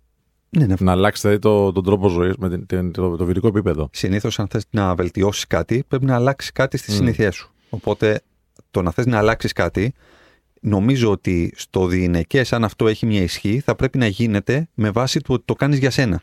Γιατί έχεις διαπιστώσει ότι κάποια πράγματα δεν λειτουργούν με τον τρόπο με τον οποίο τα κάνεις ή λειτουργούν με, ένα, με μια περιορισμένη ισχύ που δεν σε πάνε στο επίπεδο το οποίο θέλεις να πας. Βιωτικό, οικονομικό, ναι, ναι. ερωτικό, κοινωνικό, οτιδήποτε κτλ. Οπότε κάτι πρέπει να αλλάξει την εξίσωση για να μπορέσεις να πετύχεις αυτό το οποίο θέλεις. Οπότε αυτό για να έχει μια μέγιστη ισχύ δεν πρέπει να γίνει για το Σπύρο για να την μπω στο Σπύρο, να, να αλλάξω κάτι για να δείξω στο Σπύρο πόσο πιο δυνατός είμαι, πόσο πιο πετυχημένος είμαι. Γιατί αυτό το πράγμα νομίζω ότι έχει ένα, ένα μεγάλο ε, intensity, αλλά ένα πάρα πολύ μικρό consistency. Δηλαδή έχει, έχει ένα. Σταματήσει κάποια στιγμή να υπάρχει. Ακριβώς. Ενώ αν το κάνω γιατί είναι ε, δική μου πεποίθηση ότι αξίζω και μπορώ περισσότερα, οπότε αλλάζω προς το καλύτερο γιατί πραγματικά μπορώ να πετύχω καλύτερα πράγματα. Ε, πιστεύω ότι όλο αυτό το πράγμα. Και, και φυσικά όταν θα δεις και το αποτέλεσμα. Το κοιτάω και σε μένα, ας πούμε, όταν ήμουν πολλά περισσότερα κιλά και πήρα την απόφαση να αλλάξω. Δεν, έκανα, δεν έχασα 90 κιλά για κάποιον άλλον. Τα έχασα για μένα. Εγώ πίστεψα Περίμενε ότι. πάνω σε αυτό. Συμφωνώ, έτσι. Απλά να κάνουμε λίγο κουβέντα.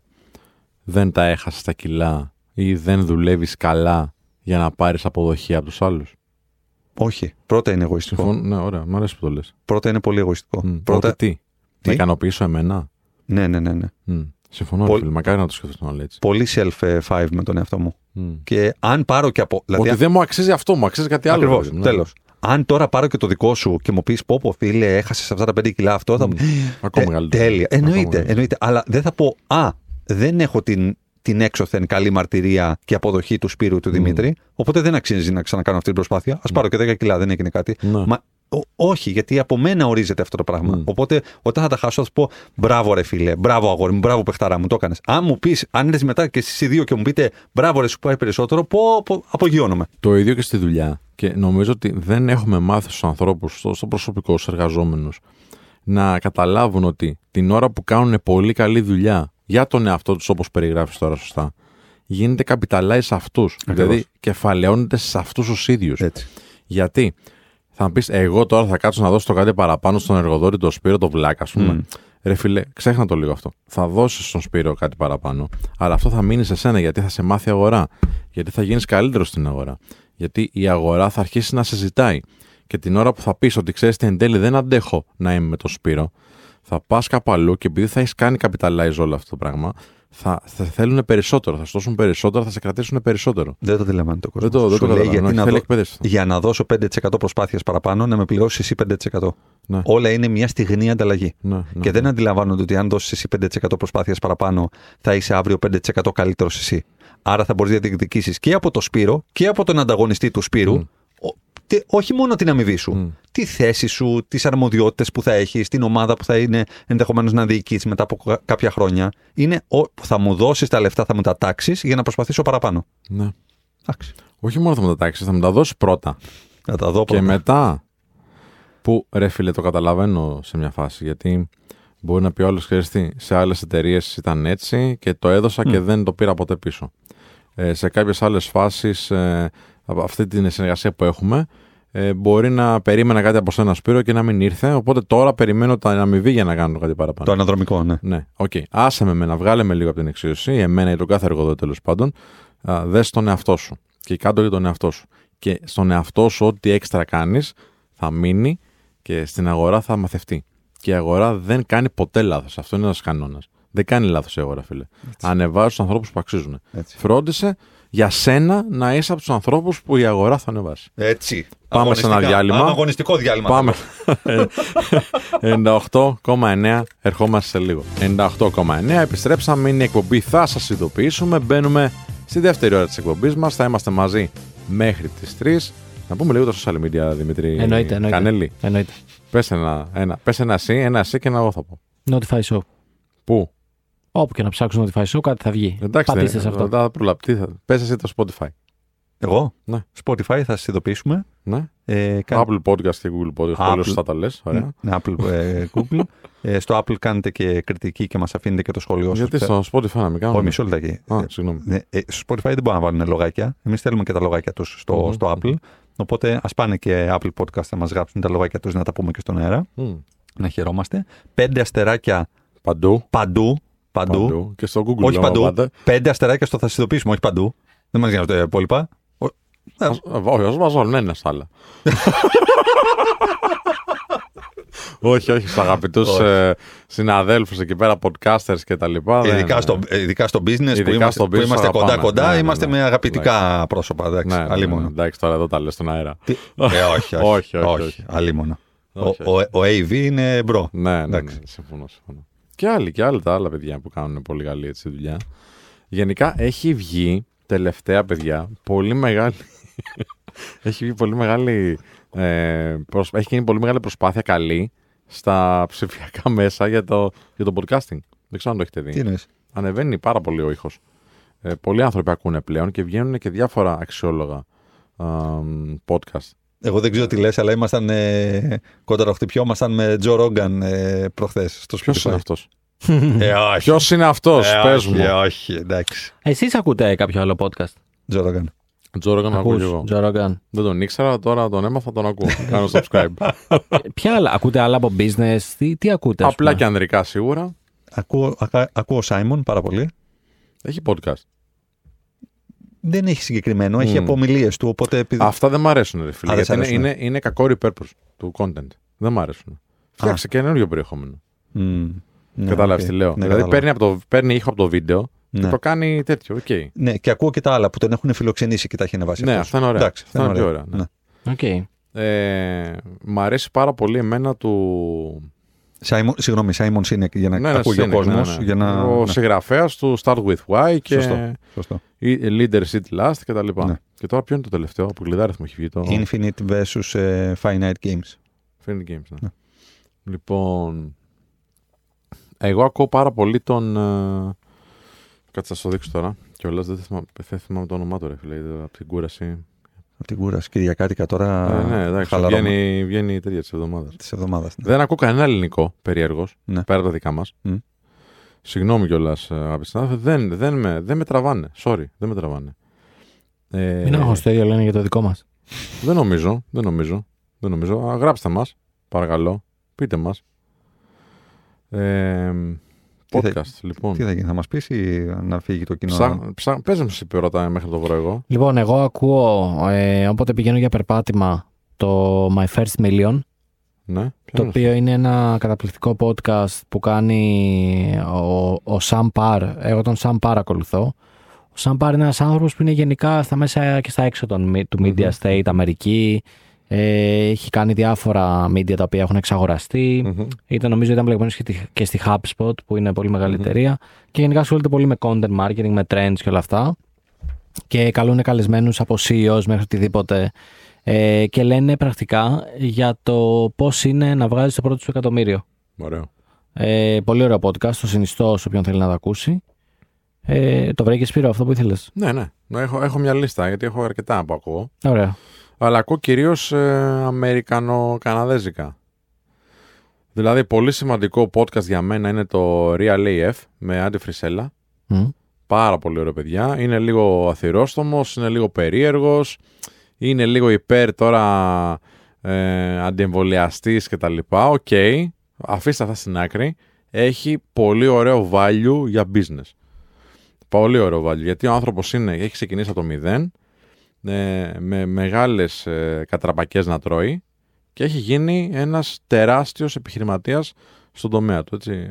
Real AF, τσεκάρετε το, και είναι ο ιδρυτής του 75 Hard. Αυτός το ανακάλυψε. Μμ. Δεν ξέρω αν το έχετε ακούσει καθόλου Ναι, αυτό ναι, που έχει ναι. γίνει μεγάλο trend. Μμ.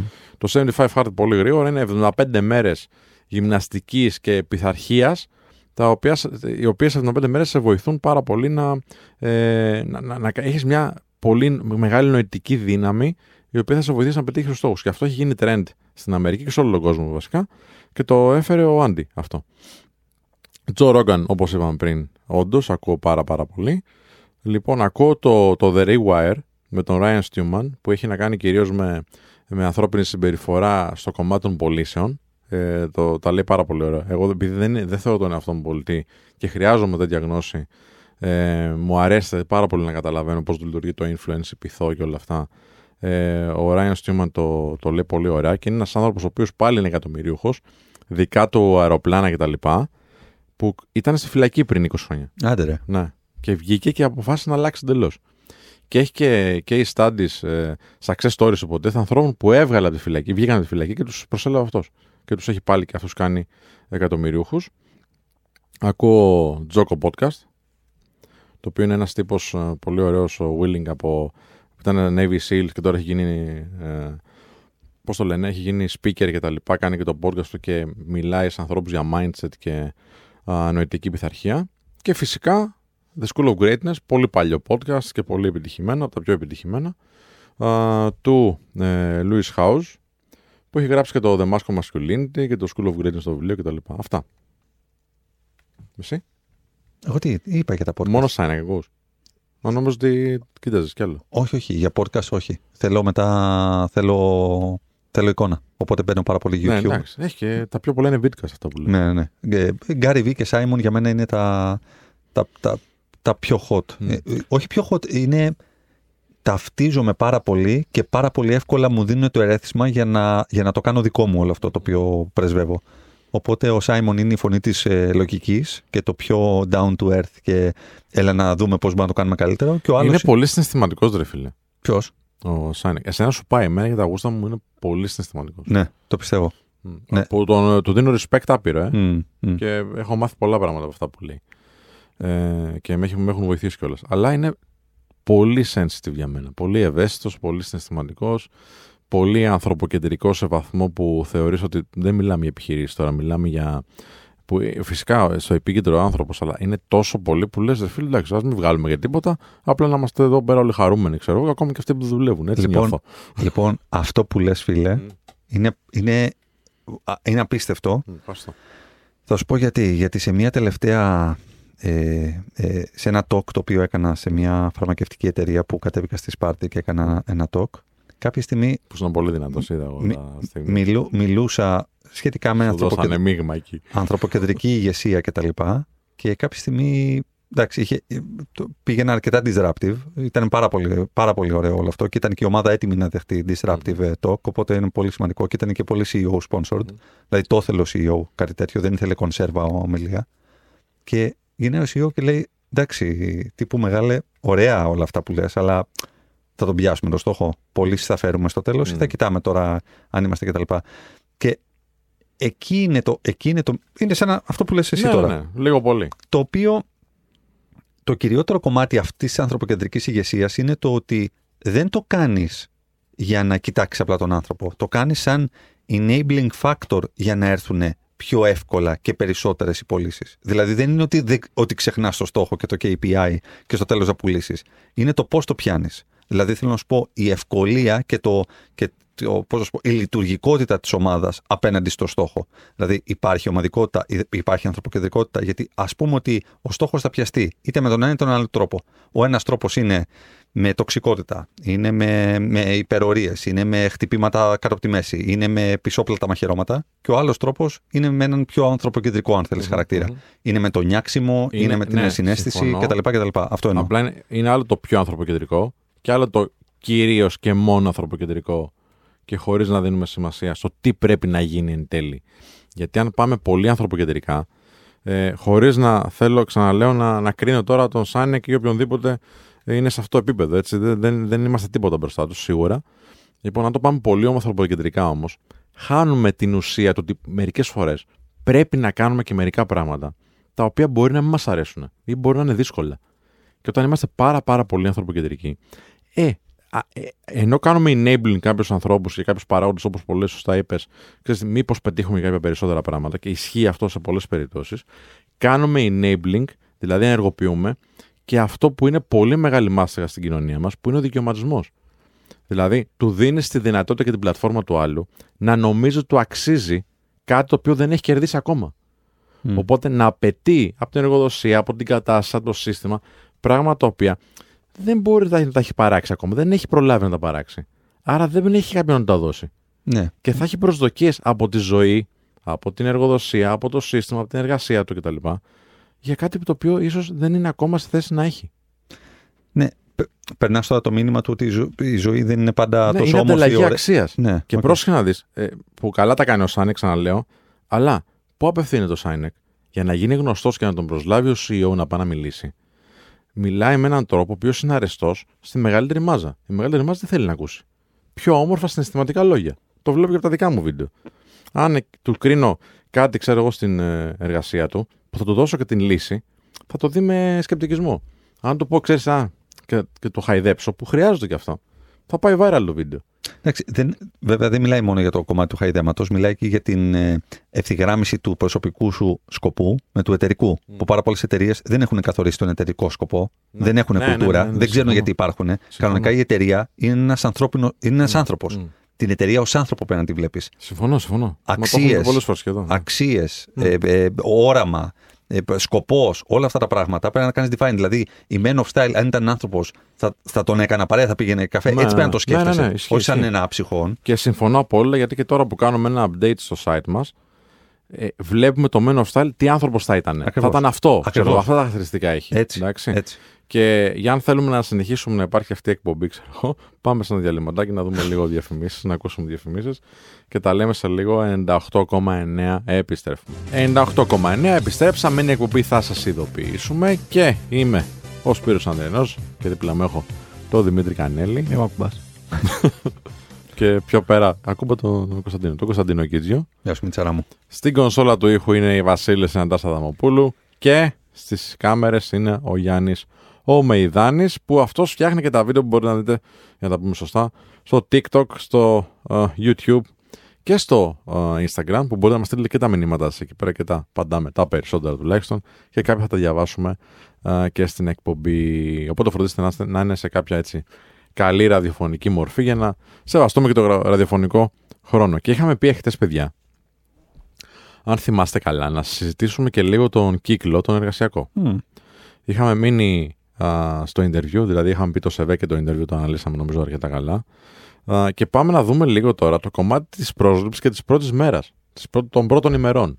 Που έχει να κάνει, έγινε η πρόσληψη και έχουμε και την προσαρμογή.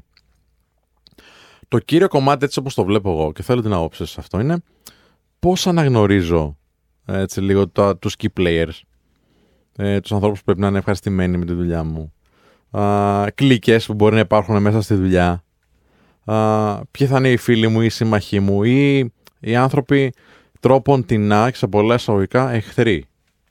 Τι λες Δημήτρη Γανέλη, Τι λέω, Σπύρε Ανδριανέ. ε, Σπύρο νομίζω είναι, όχι Σπύρε. Ο Σπυρέ είναι. Τι είναι Κανονικά όταν. κλητική. Ναι, Ο κλητική Σπύρε. πρέπει να είναι. Ο Σπύρο, ο Κωνσταντίνε. Αχα. Sorry, ε. Ε, είναι η εκπομπή, θα σας ε, γράψουμε στον πίνακα. Έλα πες. Λοιπόν, θες να μου ξανακάνεις λίγο την ερώτηση; Ναι, η ερώτηση είναι πολύ απλή και έτσι απορώ πώς δεν τη θυμάσαι. απορώ. Λοιπόν, ξεκινάς πρώτη μέρα στη δουλειά. Τέλεια. Εντάξει, μια καινούργια δουλειά, καινούργια εργασία. Το έχεις κάνει αρκετές φορές γιατί ξέρω ότι έχεις αλλάξει πάρα πολλές δουλειές. Ναι, Ή τον σε απ- άλλαξαν. Τον, πολλές απ- δουλειές. τον, απολύ- τον απολύανε συνέχεια. Δεν έχω απολυθεί από εταιρεία, αλλά όχι, όχι, συνέχισε. όχι, είμαι σίγουρος. Είμαι σίγουρος. Λοιπόν, πώς αναγνωρίζεις, ας πούμε, ποιοι μπορεί να είναι συμμαχοί σου τις πρώτες μέρες, ε, ποιοι μπορεί να είναι τρόπον την εισαγωγικά οι εχθροί σου. Πώς αναγνωρίζεις, ας πούμε, ποιους ανθρώπους ε, θα πρέπει να έχεις ψηλοευχαριστημένους ή key players, ας πούμε, στο, στη δουλειά; Αμ, και επίσης, σε πολλές περιπτώσεις, το μεγάλο πρόβλημα είναι δεν ξέρω τι να κάνω ακριβώς την πρώτη μέρα που ήρθα. Πώς θα αναγνωρίζεις αυτά; Λοιπόν, Τι θα κάνεις θα, εσύ, ας πούμε; θα σου πω λίγο την ε, ιδεολογία μου. Δεν σημαίνει ότι θα είναι αρεστή, δεν σημαίνει ότι θα είναι σωστή. Όχι, το δικιά σου σκέφτομαστε. Λοιπόν, Πώς σκέφτεσαι; Αρχικά η πρώτη μέρα σε μια δουλειά είναι το μεγαλύτερο χάσιμο χρόνο που έχει υπάρξει στη ζωή. Γιατί πας εκεί πέρα, Μμ. δεν ξέρεις κανέναν, δεν πρόκειται να σε βάλουν να δουλέψεις πρώτη μέρα εκτός από ελάχιστες εξαιρέσεις. Ακόμα και να σε βάλουν να δουλέψεις, αναγκαστικά θα σου δώσουν να κάνεις κάτι το οποίο δεν θα είναι σε βαθο γιατί δεν θα ξέρεις πώς δουλεύει η εταιρεία σε βάθος. Οπότε για εμένα, ανεξαρτήτως αν θα σου πούνε να φύγεις νωρίς ή όχι, φύγε νωρίς. Εντάξει, είναι waste of time η πρώτη μέρα. Τώρα, από δεύτερη μέρα, τα πράγματα είναι εντελώς εντελώς διαφορετικά. Δεύτερη μέρα, ε, τόσο γρήγορα. Ναι, γιατί για εμένα, όταν μπαίνεις σε μια καινούργια εταιρεία, πρέπει να μπεις με το 300%. Δηλαδή. Δηλαδή, ό,τι σου δίνουν να το κάνεις τέλεια και πάρα πολύ γρήγορα, να μιλάς με όλους, να είσαι happy με όλους, όχι μου τζούφλι, τέλεια να είσαι υπόδειγμα. Υπόδειγμα εργαζομένου. Συμφωνώ. Αυτό θα το κάνεις για ένα-δύο μήνες στην αρχή. Θα χτίσεις έτσι ένα πορτρέτο ότι κοίταξε να δεις. Σε μένα μπορείς να βασιστείς πάνω μου. Μμμ. Δεν χρειάζεται να αγχώνεσαι. Θα στα... Ό,τι και να μου πεις, θα το κάνω. Είμαι εδώ για να βάλω πλάτη, είμαι εδώ για να στηρίξω. Και πολύ απλά, επειδή θα δουν ότι είσαι τυπικός και θα βάλουν πλάτη, θα σε αφήσουν στην ησυχία σου αργότερα. Τι εννοώ θα σε αφήσουν στην ησυχία σου, ε, δεν θα σου κάνουν πάρα πολύ micromanagement, να βλέπεις ότι τα καταφέρνει Σωστά. και ότι είσαι τυπικός στα deadline και σε όλα, θα, θα αποκολουθούν λίγο πάνω σου και θα έχεις μπάλα να παίξεις ελεύθερα. Επίσης, μπορείς μετά να κάνεις και λίγο πιο άνετα τα tasks που σου βάζουν, Μμμ. γιατί έχεις αποδείξει ότι τα κάνεις γρήγορα Ναι. και μπορεί απλά να πεις ότι παιδιά αυτό μου πήρε λίγο παραπάνω και απλά να χαζεύεις στο YouTube και να ακούσει ζούνια, ξέρω εγώ, ή ό,τι άλλο θες. Μμ. Ε, τώρα, Πρώτα δείχνεις, λες, τι αξίζεις ναι, και μετά, ας πούμε, βάζεις τον εαυτό σου έτσι, σε μια διαδικασία διαπραγμάτευσης, κρίσεων κτλ. Διαπραγμάτευσης. Μετά βάζεις τον εαυτό σε μια διαδικασία ότι κοίταξε να δεις, δεν μπορώ να δουλεύω με 160 χιλιόμετρα κάθε μέρα. Α, OK. Okay. Χαλαρώνεις πιο μετά λοιπόν. Ναι, Το κάνεις. Σπριντάρεις στην αρχή. Ωραία. ακριβώς. Λοιπόν, τώρα για το πώς χαρτογραφούμε μια εταιρεία, πρακτικά όσοι είναι ομόβαθμοι είναι εχθροί. Είναι ανταγωνιστές, θα έλεγα εγώ. Με ρώτησες ποιοι είναι οι εχθροί σου στην ερώτηση. Ναι, μωρέ, εντάξει. Α, οκ. Ναι. Εντάξει, άμα είναι να μου Συμπληρώνω. στείλει παγίδες σε ερωτήσεις, οκ, να το ξέρω έτσι. Α, δεν Πάντα ξέρω ότι στέλνω παίζουμε παγίδες. Πάντα. ε, Stratego Αρκουδάκι εδώ μου. πέρα. Δεν ξέρω ότι παίζουμε Stratego, να ξέρω πώς να κινηθώ κι εγώ. Αξιωματικός στο ε4. Λοιπόν, τώρα από εκεί και πέρα, ε, αυτό που έχω να πω εγώ είναι ότι. Τι εννοώ εχθροί, εντάξει, τώρα τα ακούσει κανείς, θα νομίζει ότι τα βάζουμε όλη την εταιρεία. Όχι. Απλά όταν είσαι ε, με κάποιον στον ίδιο βαθμό σε μια εταιρεία, δεν μπορούν να ξεχωρίσουν όλοι. Ναι. Είναι κάποιοι αυτοί οι οποίοι θα ξεχωρίσουν. Είναι κάποιοι από αυτούς που οι managers θα πούνε ότι ξέρεις κάτι, ο Κωνσταντίνος που είχε έρθει εδώ πέρα και είναι junior, φιλέ, είναι αστέρι. Αυτό, άμα υποθεί από έναν manager σε higher level, τελείωσε. Ναι. Όλο το υπόλοιπο higher management, ακόμα και middle management, για πάντα, όσο χάλια και να τα πας μετά, θα του έχει μείνει ότι ο Κωνσταντίνος είναι αστέρι. Τέλος. Δεν αλλάζει. Δηλαδή, πρέπει να κάνεις χοντρές βλακίες μετά Ναι, για να ναι, αλλάξει ναι, αυτό. ναι, ναι, ναι. Και όσο Και το αντίστροφο όμως. Εννοείται. Ναι. Εννοείται. Εννοείται και το αντίστοιχο. Δηλαδή, το πρώτο feedback που θα δώσουν για σένα είναι αυτό που θα μείνει. Γιατί και όλοι τρέχουν, δεν θα κάθονται να ασχολούνται με το τι κάνεις σε μια εταιρεία. Και επίσης είναι πολύ σημαντικό αν αυτό το feedback θα φτάσει και ακόμα πιο ψηλά. Γιατί αν φτάσει ακόμα πιο ψηλά, ε, σιγά σιγά, ξέρεις, κερδίζεις μια θέση στη κερκίδα στα VIP. Οπότε, όταν λέω εγώ ότι είναι ανταγωνιστές, τι εννοώ; Εννοώ ότι εννοείται συνεργαζόμαστε μαζί τους, εννοείται είμαστε θετικοί να κάνουμε ό,τι μας ζητήσουν να βοηθήσουμε. Συνεργάσαμε αλλά πάντα, βέβαια. κοιτάμε το δικό μας growth, το δικό μας career path, πώς θα ανέβουμε. Πολύ καλές φιλικές σχέσεις με τους managers από πάνω. Ε, εννοείται όλους ads στο LinkedIn και μοιραζόμαστε πράγματα και τους κάνουμε interactions κτλ. Να δουν ότι είμαστε ενεργοί γενικά. Και νομίζω σιγά σιγά ξεκινάς και χτίζεις μια σχέση. Συμφωνώ. Δεν είναι τυχαίο που ήμουνα σε μια πολυεθνική και μετά από περίπου ε, ήμουνα εκεί πέρα το, το 16 νομίζω ε, πιο νωρίς, το 16 το 16 πρέπει να ήμουνα Δεν πειράζει. εντάξει. ε, όχι το 16 ήμουνα γιατί να πειράζει ε, οπότε Και 15 να δεν ήταν. είναι τυχαίο που αφού έφυγα έχω διατηρήσει επαφή με έναν από τους directors της εταιρείας, ο οποίος έφυγε αργότερα και αυτός από εκεί και παρόλο που δεν συνεργαστήκαμε ποτέ. Γιατί, γιατί προφανώς κάποιος του είχε μεταβάσει ότι ξέρεις κάτι, αυτός εδώ είναι πολύ καλός, είναι αστέρι. Μου είχε πιάσει την κουβέντα, τα λέγαμε που και που στο διάδρομο πεταχτά. Μμμ. Και από τότε ξεκρατήσαμε μια επαφή ε, και προχωρήσαμε. Οπότε είναι πολύ σημαντικό το PR μέσα στην εταιρεία. Ναι. Και για, πρι... και για όσο στην εταιρεία και για μετά, βέβαια. Συμφωνώ. Να πάμε- Να πάμε σε ένα διάλειμμα όμως τώρα και μετά έχουμε να συζητήσουμε για την ε, εξέλιξη, φίλε. Και θα, θα πάω στον ε, Κωνσταντίνο γιατί το έχει Τέλεια. αυτό με το upskilling. ναι, ναι, reskilling συμφωνώ και τα 100%. λοιπά. Συμφωνώ 100%. 98,9 επιστρέφουμε σε λίγο. Γεια σου. 98,9 επιστρέψαμε. Είναι η εκπομπή. Θα σας ειδοποιήσουμε. Με Κωνσταντίνο Κίτζιο, Δημήτρη Κανέλη και Σπίνα Ανδριανό πίσω στο μικρόφωνα. Το Γιάννη το Μεϊδάνη στην, στις κάμερες και στην κονσόλα του ήχου τη Βασίλισσα, την Νατάσα Δαμοπούλου. Γεια σου, ρε Νατάσα. Γεια σου, ρε Νατάσα Βασίλισσα. Ε, χαίρε, ε. Χαίρε. Χαίρε. Ποιο είναι το, Α, το σωστό. κάτσε και γιατί συζητούσαμε πριν για τον ξυπνήσα- κύκλο της Ξυπνήσαμε εργασιακής. τον Δημήτρη, κάτσε. Ο Δημήτρης δεν κοιμάται ποτέ, φίλε. Απλά κλείνει τα μάτια του. Πάμε Ξεκουράζει. Πάμε Ξεκουράζει στην το- ερώτηση, Σπύρο, στον Κωνσταντίνο, γιατί θέλω να μάθεις να αναπτύξει... Η ερώτηση είναι πώς Πολύ. εξελισσόμεθα. Τι λες, ρε παιδί μου. Είναι, Και θα γιατί την απο- έχουμε πει ΣΕΒΕ, πρώτος κύκλ- πρώτο κομμάτι του κύκλου. ΣΕΒΕ. Δεύτερο κομμάτι του κύκλου. α, interview, συνέντευξη δηλαδή. Τρίτο κομμάτι του κύκλου. Μμ. Πρόσληψη, προσαρμογή. Τέταρτο κομμάτι του κύκλου. Εξέλιξη. Τέλεια. Δώσ' μας τα φώτα σου, φωτεινέ παντογνώστη. Πες να Φάρε δω, Κωνσταντίνε, to μην αφήσεις business. τίποτα απ' έξω. Όλα, όσο πιο αναλυτικά μπορείς. Πολύ παραστατικό ήταν αυτό. λοιπόν, ε, θα πω κάτι σε σχέση με αυτό που το οποίο είπατε και πριν, ότι οι εχθροί είναι οι ομόβαθμοι, ας πούμε, για παράδειγμα, μέσα σε πολλά εισαγωγικά. Εγώ θα πω κράτα τους φίλους σου κοντά και τους εχθρούς σου ακόμα πιο κοντά. Ε, και αυτό έχει να κάνει πάρα πολύ με το, με το κρύο.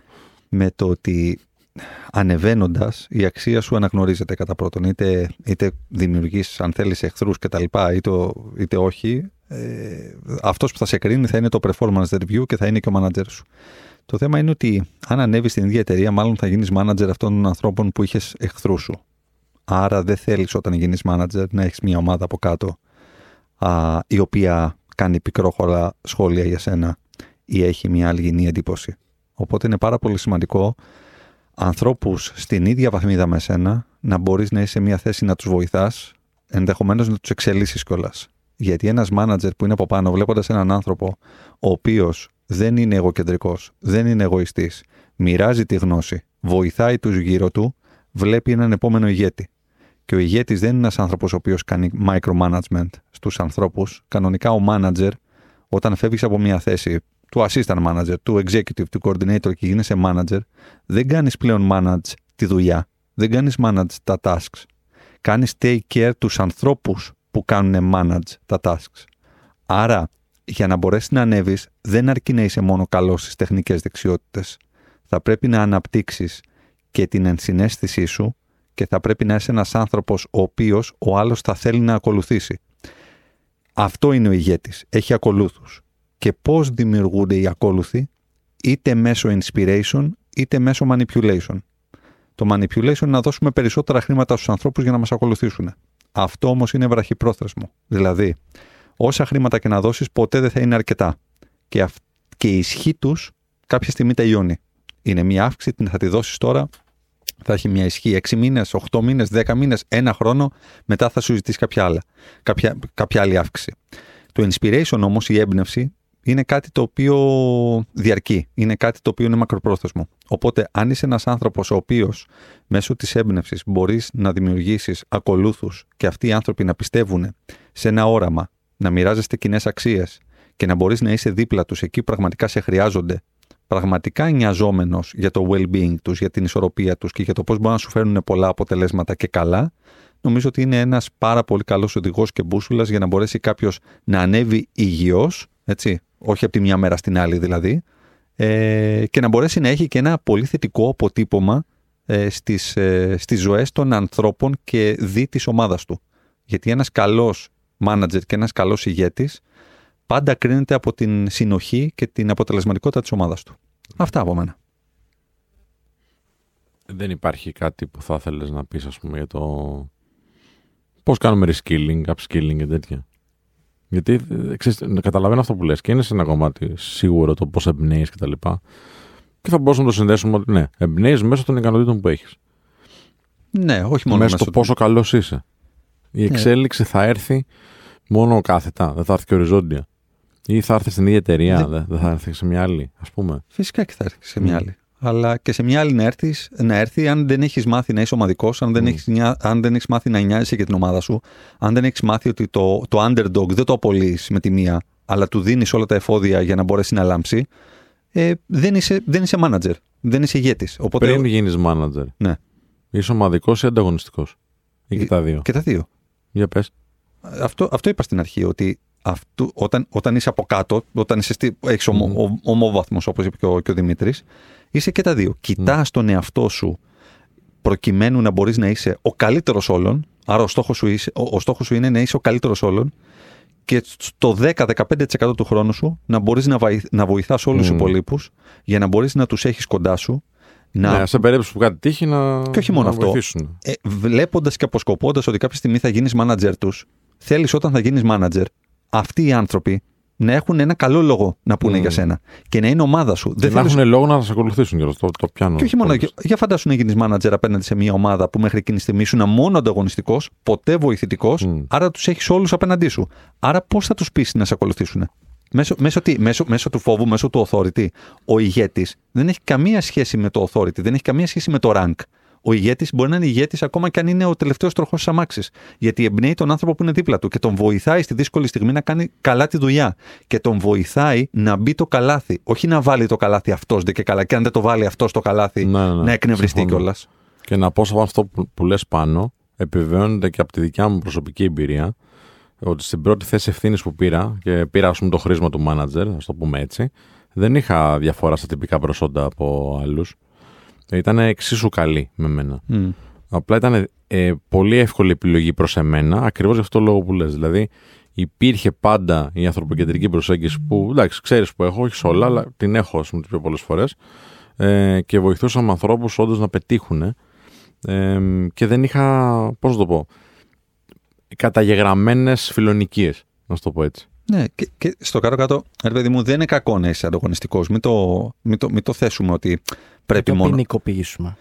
Μην το Πολύ ποινικοποιήσουμε, σωστά. Ε, απλά θα πρέπει να, να υπάρχει ένας συγκερασμός. Όταν είμαστε σε μια ομάδα, δεν κοιτάμε μόνο το άτομο. Κοιτάμε το πώς μπορούμε ουσιαστικά να βοηθήσουμε ως κρίκη σε μια αλυσίδα προκειμένου να επιτευχθεί, να επιτευχθεί ένας στόχος. Δεν το έχουμε μάθει πάρα πολύ καλά στο σχολείο, δεν το έχουμε διδαχθεί στο πανεπιστήμιο ιδιαίτερα. Κοιτάμε γενικότερα την παρτάρα μας, έτσι συμβαίνει και στην ελληνική κοινωνία, έτσι συμβαίνει και έξω στον δρόμο, έτσι συμβαίνει και όταν πας να παρκάρεις, έτσι συμβαίνει και όταν πας να διεκδικήσεις κάτι. Δεν σε ενδιαφέρει το, το well-being του άλλου, δεν σε ενδιαφέρει να πάρει Έτσι. κι ο άλλος από την πίτα. Ας τε πάρω εγώ την πίτα, αν μείνει κάποιος χωρίς δεν πειράζει. Το θέμα είναι ότι πήρα εγώ. Ειδικά στο πάρκινγκ. Ε, στα- Ειδικά στα πάντα από ό,τι βλέπω. Δηλαδή δεν, δεν, δεν με απασχολεί. Με απασχολεί να εξυπηρετηθώ εγώ. Με απασχολεί να είμαι καλά εγώ.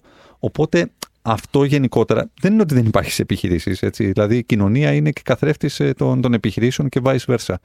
Αλλά εδώ μιλάμε για μια κατάσταση στην οποία υποτίθεται ότι δουλεύεις για το κοινό καλό που μέσα από αυτό προσπαθείς να αναδείξεις και τις δικές σου αξίες και τις δικές σου δεξιότητες προκειμένου αυτές να είναι ορατές σε έναν μάνατζερ για να μπορέσει τι, όχι, όχι χαριστικά, να σου δώσει αυτή την αξία την οποία δικαιούσε για να μπορέσει να διοικήσει μετά μια ομάδα. Όταν γίνεις ένας μάνατζερ, δεν, για, αυ- το κακό με τους managers είναι στην Ελλάδα και, και γενικότερα στον κόσμο υπάρχει ένα πάρα πολύ κακό το ότι κάνουν micromanagement. Το micromanagement τι είναι; Είναι έλλειψη γνώσης για το πώς διοικώ ανθρώπους, για το πώς διαχειρίζομαι ανθρώπους. Και καταλήγω να κάνω τι; Καταλήγω να πηγαίνω πάνω από τον άλλον για να τσεκάρω πόση ώρα δουλεύει, αν το έκανε καλά, αν θα μπορούσε να το κάνει καλύτερα και το καθεξής. Μα υποτίθεται ότι εννοείται ότι το ξέρεις πολύ καλύτερα από τον άλλον. Το θέμα είναι πώς θα τον κάνεις να το μάθει καλύτερα. Πώς θα τον κάνεις να μπορέσει να φτάσεις στο σημείο να εσύ να ανέβεις άλλο ένα σκαλί και αυτόν να τον κάνεις manager των υπολείπων. Όταν ανεβαίνουμε και γινόμαστε managers, κανείς δεν, μα- δεν μας μαθαίνει πώς, πώς να κάνουμε managers στους ανθρώπους. Ενώ όταν μπαίνουμε ως junior σε μια εταιρεία, όλοι δεν μας κάνουν training. Όλοι δεν μας λένε πώς θα, πώς, ποια- πώς θα είναι τα πρώτα σου βήματα. Πάντα δεν σε εξοπλίζουν με training, είτε είτε με κάποια course είτε με οτιδήποτε για να αναπτύξουν τεχνικές σου δεξιότητες. Ναι. Όταν σε κάνουν manager, γιατί δεν σου δίνουν μαθήματα για το πώς θα κάνεις manage τους ανθρώπους; Γιατί τους ανθρώπους κάνεις manage ως manager, όχι τις διαδικασίες. Αυτά από μένα κύριε. Σας ευχαριστώ πάρα πολύ για την ευκαιρία να μιλήσω. Το Μπορείτε πήρε- να καθίσετε. Το πήρε όλο Μπορείτε να πάνω του, καθίσετε. έτσι. Εντάξει, με σωστά τα λέει. Θα μπορούσε να συνεχίσει κιόλας. Θα μπορούσε να πει, παιδιά, θέλετε να πείτε κι εσείς κάτι, ή να συνεχίσω εδώ πέρα να, να κάνω το, το rap god. Όντως. Α; Kinsgem Rap God. Και πάμε και στο τελευταίο κομμάτι. Δεν ξέρω πόση ώρα έχουμε, αγαπητή Βασίλισσα. Δύο λεπτάκια. Να πω, με συγχωρείς ε, Σπυρό, Σα συγχωρώ. με συγχωρείς. Να, συγχωρώ Να πολύ. πω ότι σε αυτό που είπε ο Κωνσταντίνος, ε, είναι πολύ σημαντικό να καταλάβουμε το εξής. Είναι κάποιος σε μια εταιρεία 2-3 χρόνια. Κάποια στιγμή, επειδή φεύγει κάποιος και δεν θέλουν να πάρουν προσωπικό, του λένε: Κοίταξε να δεις, είσαι manager. Μμ. Τον κάνουν manager. Πιανού. Το, Των μα- σε, υπολείπων, σε κάτι, ναι. τζου- σε κάτι juniors. Του βάζουν από κάτω δύο-τρία άτομα. Του λένε: Εσύ μ, τώρα θα μ, πάρεις αυτή τη μ, θέση, μ. χωρίς αλλαγή στο μισθό, έτσι. Απλά σε κάνουμε manager. Λοιπόν, το σημαντικό ποιο είναι; Το σημαντικό είναι ότι τη στιγμή που κάποιος γίνεται manager και πλέον μπαίνει σιγά σιγά στο middle management layer που λέμε και όχι στο high management layer, αυτός νομίζει ότι είναι στο high. Αυτός νομίζει ότι τώρα ανοίγεται ο δρόμος μπροστά μου και αντί να ασχοληθεί με τους από κάτω του για να δείξει leadership και ότι κοίταξε να δεις πόσο καλά τα πάω και έτσι θα ανέβει, ασχολείται μόνο με τους από πάνω να τους ικανοποιεί, πετάει όλο το trash και τη λάσπη στους από κάτω ότι έλα τώρα κάναμε αυτό και μη σε νοιάζει και κάναμε εκείνο και κάναμε το άλλο και προσπαθεί έτσι να ανέβει. Το οποίο δεν πρόκειται να ανέβει. Ο μόνος τρόπος να ανέβεις είναι κάποια στιγμή να βρεθούν και οι από κάτω και να πούνε πάρα πολύ καλά λόγια για σένα και τότε σίγουρα στην εταιρεία θα καταλάβουν ότι αυτός είναι true leader γιατί, γιατί εδώ πέρα σταματάμε τους juniors στη κουζίνα και μας λένε τα καλύτερα για αυτόν και δεν μας τα λένε μόνο οι από πάνω. Ακριβώς. Και αυτό να το, ξε- να, να το ξέρετε και να το θυμάστε, για εμένα είναι πιο σημαντικό τι λένε οι juniors για μένα παρά οι seniors. Έτσι. Γιατί; Γιατί ρε φίλε, οι seniors δεν μπορούν να κρίνουν το 100% του φάσματος της δουλειάς μου. Ο senior θα κρίνει ένα αποτέλεσμα. Θα κρίνει μια παρουσίαση που θα του πάω εκείνη τη στιγμή. Άμα είναι σε καλό mood, άμα είναι σε καλό, θα πει: OK, okay, καλός είναι αυτό. Ένας junior, είτε που είναι στην ομάδα μου, είτε που είναι στον πελάτη απέναντι και δουλεύουμε μαζί κάθε μέρα, βλέπει το 100% της δουλειάς μου. Κάθε μέρα. Οπότε, όταν ο Junior γυρίσει και πει σε 10 φίλους τους σε άλλες εταιρείες από εδώ και από εκεί ότι ξέρεις κάτι, ο τύπος είναι φοβερός, για εμένα είναι πολύ πιο σημαντικό αυτό το value από το να το πει ένα CEO. Ισχύει αυτό. Και Αυτή είναι η ίδια μου Και η άποψη. δουλειά του CEO είναι να κάνει manage τους ανθρώπους που κάνουν manage ανθρώπους, που κάνουν manage ανθρώπους που φέρνουν το αποτέλεσμα. Η δουλειά του CEO δεν είναι να βλέπει πελάτες. Η δουλειά τους CEO δεν είναι να, να, να αριοθε- οριοθετεί διαδικασίες. Έτσι. Α, Εκεί λίγο έχουμε χάσει τη, την μπάλα στο, στο, στο κομμάτι της ηγεσίας και στο, στο reporting line. Και προφανώς ο junior θέλει ένα safe space. Το safe space δεν θα του το δώσει στη διάρκεια ο CEO, θα το δώσει ο manager του. Από το manager του θα, θα, θα καταλάβει ότι είναι safe space εδώ και ότι μπορεί να κάνει unleash το potential του. Πάμε σε ένα safe space διαλύματος, γιατί και αυτό είναι μέσα στο job description το δικό μας. Και τα λέμε σε λίγο. 98,9 επιστρέφουμε. 98,9 επιστρέψαμε, είναι η εκπομπή. Θα σας ειδοποιήσουμε και μπαίνουμε αισίως στο τελευταίο τέταρτο και της σημερινής εκπομπής. Θα νεώσουμε σιγά σιγά και το ραντεβού μας για το επόμενο Σαββατοκύριακο όπως πάντα.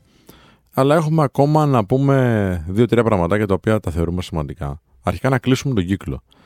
Ο κύκλος ε, της εργασιακής ζωής λυ- κλείνει με... και με τον επαναπροσδιορισμό. Τι σημαίνει επαναπροσδιορισμός; Βλέπουμε ότι, ξέρεις τι, κάποια στιγμή στην καριέρα μας αυτό που κάνουμε δεν μας γεμίζει. Δεν μας αρέσει, θέλουμε να κάνουμε κάτι άλλο και αρχίζουμε και νιώθουμε και μερικές φορές τύψεις οι περισσότεροι από εμάς. Ότι ξέρεις τι, πω πω εργάμο, το χάσαμε τόσα χρόνια ή τα πράγματα δεν πάνε τόσο καλά. Τέτοια επένδυση χρόνου, κόπου, σπουδών, ε, χρημάτων για επανεκπαίδευση ή εκπαίδευση, συγγνώμη. Και όλα αυτά γίνονται ένα βάρος που μας βαραίνει και αντί να το πετάξουμε και να δούμε κάτι άλλο και να, προσ- να επαναπροσδιορίσουμε κάπως την καριέρα μας, ε, συνεχίζουμε να το κουβαλάμε. Και όσο περνάει ο καιρός, το ζήτημα ποιο είναι ότι αυτό το βάρος γίνεται όλο και πιο δυσβάσταχτο. Όλο και πιο δύσκολο είναι για τα γόνατά μας να σηκώσουν αυτό το βαρύδι που έχουμε πάνω μας.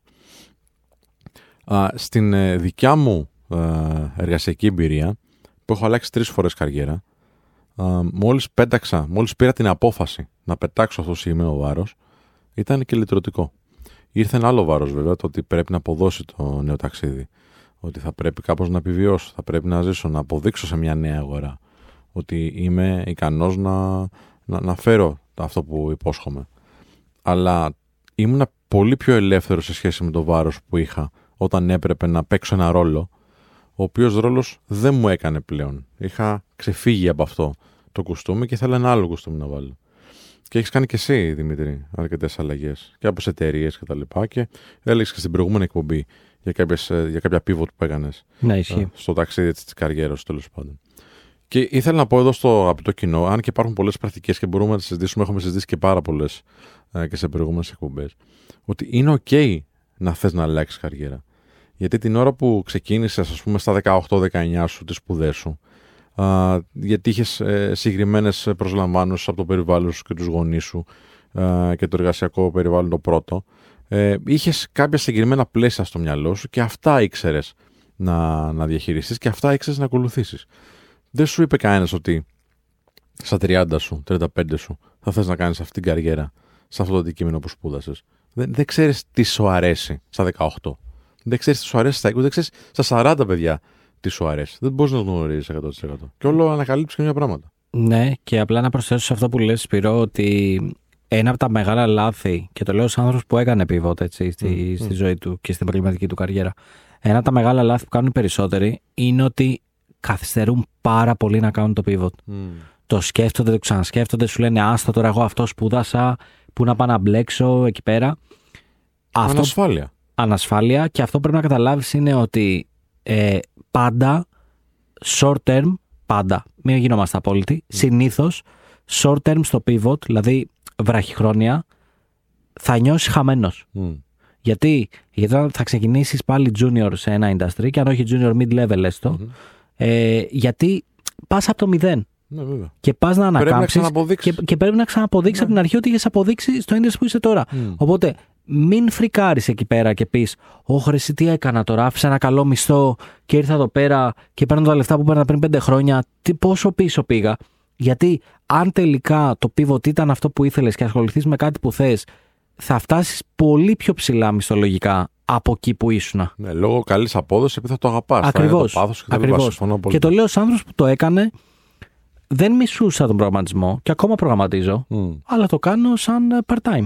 Το κάνω για Συμφωνώ. προτζεκτάκια δικά μου. Γιατί, γιατί παρόλο που είμαι ένας άνθρωπος που έκανε προγραμματισμό πολύ μικρός και που πραγματικά πέντε πληροφορικές είχα βάλει στη, στο, βιο- στο μηχανογραφικό, δεν μ' άρε- δεν μ' άρεσε ο τρόπος που δουλεύουν οι εταιρείες ναι, με ναι. τις ώρες, αυτή τη πίεση, το φτιάξει το έτσι όπως θες. Εγώ τα απολάμβανα σαν δημιουργικό process.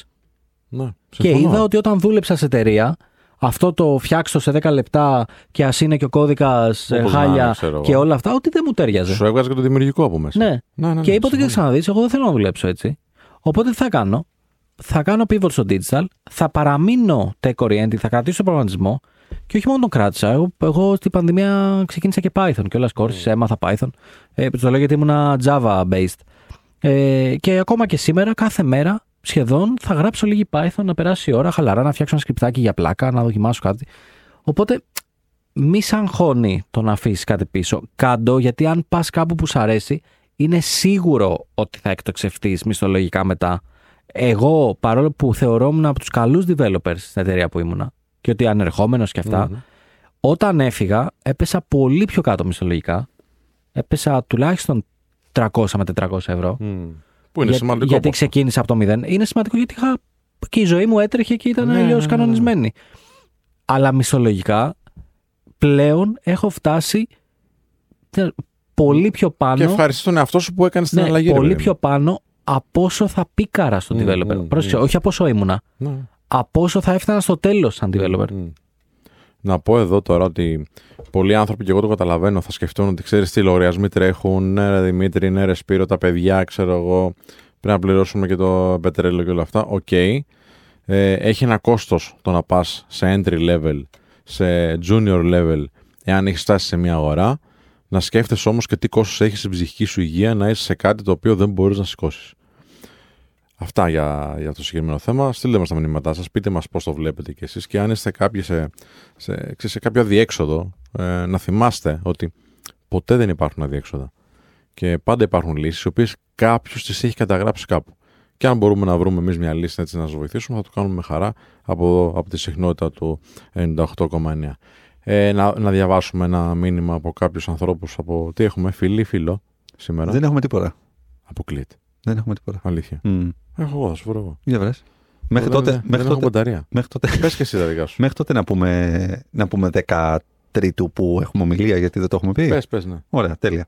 Μετά την πάρα πολύ επιτυχημένη ομιλία, λοιπόν, την οποία είχαμε την Παρασκευή 24 Φεβρουαρίου, επιστρέφει ένα Unplugged, θα σας ειδοποιήσουμε στις 10 Μαρτίου, ημέρα Παρασκευή. Πού Δημήτρη Κανελή; Στο Ζάπιο. Μπράβο αγόρι μου, μπράβο παιχταρά μου, παιχταρά μου. Λοιπόν, στο Ζάπιο Μέγαρο την Παρασκευή 10 Μαρτίου στις 4 η ώρα και για 90 ολόκληρα λεπτά, λεπτά θα είμαστε κοντά σας στα Talent Days του College Link, ένα διήμερο φεστιβάλ θα έλεγα καριέρας το οποίο θα υπάρχουν πάρα πολλές εταιρείες, θα περιμένουν τα βιογραφικά σας, θα περιμένουν να σας συναντήσουν, θα υπάρχουν πολλά workshops δια, διαδραστικά, θα υπάρχουν ομιλίες. Μία από αυτές, η καλύτερη όλων, θα είναι η δική μας. την παρα... Τι εννοείς; Δεν είπα κάτι. Α, την Παρασκευή 10 Μαρτίου, λοιπόν, στις 4 η ώρα, θα βρισκόμαστε στο Ζάπιο Μέγαρο για ένα πολύ αφιλτράριστο θα συνειδητοποιήσουμε Unplugged και μπορείτε να μπείτε στο site του College Link, στο, στα Talent Days, να κάνετε την εγγραφή σας. Με την εγγραφή σας δεν έρχεστε μόνο στην ομιλία, έχετε access σε όλο το διήμερο, α, σε όλο το διήμερο ε, event καριέρας. Ρε εσύ, Δημήτρη. Βρήκα εγώ mail πάντως, αν θες. Ε, δεν μπο- σε, σε ενοχλεί ο Δημήτρης. Με ενοχλεί ο Είναι ένα Δημήτρης. πειραχτήρι αυτός. Έλα ρε φίλε, άσε με. Έτσι τέτοια έκανε και στους ανταγωνιστές τους στη δουλειά και τους έριχνε όλους εκτός. Λοιπόν, ε, είπες για την ομιλία, να πούμε και ένα πολύ γρήγορο μήνυμα. Εννοείται, Σπύρο, εννοείται. εννοείται. Λοιπόν, καλησπέρα, λέει ο φίλος ο Άλεξ. Τι γνώμη έχετε για περιπτώσεις που κάποια άτομα δεν έχουν πάει στρατό, όσον αφορά την αναζήτηση εργασίας πάνω στο πτυχίο τους. Είναι πιο δύσκολο να ξεκινήσουν ή όχι. Οι γυναίκες, απ' την άλλη, δεν αντιμετωπίζουν ένα τέτοιο θέμα. Επίσης, μπορεί ένας άνθρωπος για λόγους υγείας να μην μπορεί να πάει στρατό. Αυτό σημαίνει ότι θα πρέπει να περιμένει τρία χρόνια μέχρι να βγει απαλλαγή του κτλ. Τι λέμε γι' αυτό, παιδιά; Ε, εγώ να πω ότι είχα ένα τέτοιο ζήτημα στην αρχή της καριέρας μου. Γιατί είχα πρόταση να μονιμοποιηθώ στην εταιρεία που ήμουν, αλλά δεν είχα πάει ακόμα στρατό. Έπαιξε κάποιο ρόλο σε debate ανάμεσα στο upper management, γιατί ήταν και θέση ευθύνης που έπρεπε να καλύψω στο, στο κομμάτι αυτό. Εν τέλει, πήραν την, ε, την απόφαση να μείνω στην εταιρεία τέλος πάντων και χωρίς στρατό και όλα αυτά. Αλλά λέει εδώ ο φίλος, εντάξει, τι θα κάνουμε τώρα που δεν έχουμε πάει στρατό; Είναι θέμα. Γιατί θα σκεφτεί όλο γιατί να επενδύσω σε κάποιον που θα μου φύγει για ένα χρόνο; Αναλόγως στη θέση. Υπάρχουν Ναι, πάρα- αναλόγως στη θέση. Εγώ το βλέπω και από το Regeneration. Υπάρχουν πάρα πολλές θέσεις που, που ανοίγουν και δεν έχουν απαραίτητη Μμ. προπόθεση τις ε, στελτουργικέ υποχρεώσεις να είναι εκπληρωμένες. Ακριβώς γιατί αυτή η θέση είναι ένα, αφορά ένα project τέλος πάντων. Οπότε χρειάζονται περισσότερο payroll, μεγαλύτερο headcount για να μπορέσουν να το στηρίξουν. Το οποίο δεν σημαίνει ότι είναι δεκάμινο project. Θα μπορούσε να είναι έλα για δύο χρόνια και μετά OK στο, Και να, βλέπουμε, στο να ναι. αποχωρήσεις, ρε παιδί μου αυτό. Ε, οπότε θα πω ότι δεν είναι τόσες, αλλά είναι πάρα πολλές οι ευκαιρίες σε ανθρώπους που δεν έχουν τελειώσει το στρατιωτικό να μπορέσουν να μπουν σε μια εταιρεία και να, κάνουν οργα... να είναι σε οργανική θέση, όχι σε απλά Ναι, ναι. υποστηρικτική. Ωραία. Οπότε μπορούν να μεγαλώσουν. Τώρα, θέτει και άλλα δύο θέματα ο φίλος. Πάμε. Ξέρεις τι, ε, ναι, να, να πάρω απαλλαγή λόγω υγείας, ρε φιλέ. Αν έχεις όντως θέμα υγείας, να πάρεις απαλλαγή. Εντάξει, το, υπάρχουν πάρα πολλοί κανόνες και το πρωτόκολλο που πρέπει να ακολουθεί και με τους γιατρούς να δεις αυτό που πρέπει να κάνεις.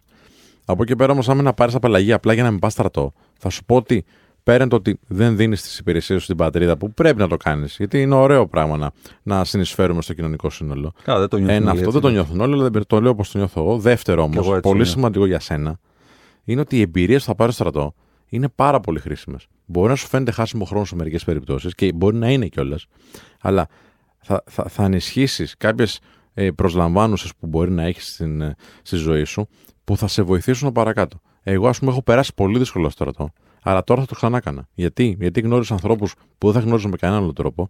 Έμαθα πράγματα για τον εαυτό μου που δεν νομίζω να με πίεζε κάτι άλλο τόσο πολύ όσο μια δύσκολη θητεία στο στρατό, σε ένα πολύ δύσκολο φυλάκιο, παύλα στρατόπεδο κτλ.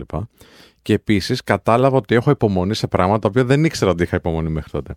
Οπότε ξανασκέψου το αυτό. Και το τρίτο θέμα που θέτει ο φίλος είναι οι γυναίκες που δεν πάνε στρατό, μήπως έχουν ε, ανταγωνιστικό πλεονέκτημα. Έχουν ένα πλεονέκτημα σε αυτό, αλλά πρέπει να φανταστείς να σκεφτείς ότι οι γυναίκες μένουν έγκυος. Όταν θα μείνει η κοπέλα ε, σε ενδιαφέρουσα, ε, έχει την αντίστοιχη, ή περίπου τέλος πάντων αντίστοιχη, α, ε, το αντίστοιχο πρόβλημα με σένα. Θα της κόψει και της ίδιας την καριέρα. Εσύ δεν θα μείνεις έγκυος ποτέ. Δεν ξέρω πώς το βλέπετε. Εντάξει, εξαρτάται κιόλας. Κοιτάξτε, είχα πρόσφατα ένα μεγάλο debate γιατί με πλησίασε, με προσέγγισε ένας φίλος και μου είπε ότι στο βιβλίο σου, καλό και χρυσό, αλλά έχεις αφήσει απ' έξω το πιο βασικό θέμα. Και του λέω, Ποιο είναι το πιο βασικό θέμα; Και μου λέει ο στρατός. Καλά, εννοείται είπα από μέσα μου, Α, καλά. Ναι. Εντάξει. Α, οκ. καλά, έτσι. Ναι, ναι, ναι, με, με νεύμα χεριού Ναι, τύπου, ναι. εντάξει, αδελφέ, άστο. Και άρχισε και μου είπε μια ιστορία ότι είναι απαράδεκτο εν έτη 2023 να έχουμε στρατό και δεν θέλω να πάω και τι επίπτωση θα έχει αυτό στην καριέρα μου και και και. Και του λέω, αδελφέ, κοίταξε να δεις. Τα πράγματα τα βλέπεις πολύ λάθος. Μμ. Και γιατί τα βλέπεις πολύ λάθος; Γιατί άμα σου έλεγα να κάτσεις 9 μήνες να παίξεις προ, θα καθόσουνα. Μμ. Ο στρατός είναι που σε ενοχλεί. Ένα το κρατούμενο. Δεύτερον, αυτό που δεν καταλαβαίνει κανείς είναι ότι μένεις πίσω όταν καθυστερείς εσύ μόνος σου. Από τη στιγμή που ο στρατός είναι κάτι που το κάνουν όλοι σε μια χώρα, όλοι μένουν πίσω. Μμ. Επομένως, ότι ακόμα και στο μυαλό σου που λες θα με αφήσει πίσω και αυτά. Ωραία, ναι. Και εμείς που σου μιλάμε εδώ πέρα, για 12 μήνες μείναμε πίσω. Ναι, ναι. Άρα, όποιο πλεονέκτημα νομίζεις ότι έχεις, δεν το έχεις πρακτικά. Όλοι μένουμε πίσω. Γιατί τώρα, είναι δίκαιο για όλους, σωστά. ναι, ε, συμβαίνει τώρα, σε όλους. εγώ έχω φίλους και που το έχουν εξαγοράσει Μμ. και που ε, βάλανε ντεμέκ ιατρικούς λόγους και δεν πήγανε. Αλήθεια. Ναι, ναι, εννοείται. Ναι, και εγώ έχω. Ε, πάρα δεν πολύ, ξέρω ρε. πόσο εύκολο έχει. Δεν ξέρω πόσο εύκολο είναι τώρα. Όταν ήμουν εγώ, φίλε, ήταν δύσκολο. Πολύ εύκολο Πολύ έχει εύκολο. γίνει. Πανεύκολο. Πανεύκολο, θα ρε. λέγαμε. Ρέγα.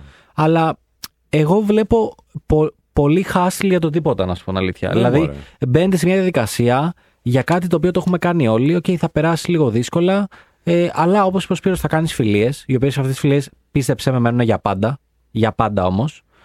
Και νούμερο 2, άμα ξεκινήσεις την καριέρα σου, γιατί ο στρατός κομμάτι της καριέρας είναι και στην Αμερική πάρα πολλοί Πόσο, ε, πολύ managers, σωστό αυτό που λες. managers του, της Walmart είναι πρώην Navy SEALs. Μμ.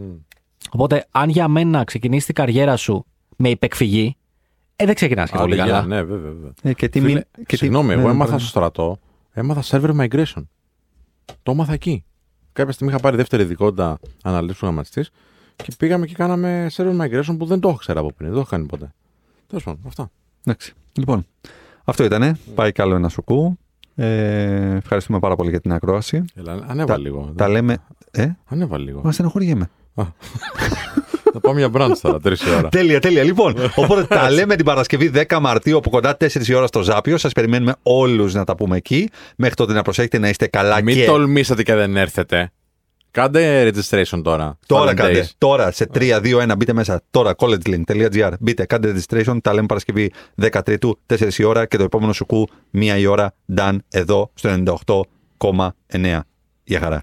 Γεια χαρά. Γεια χαρά.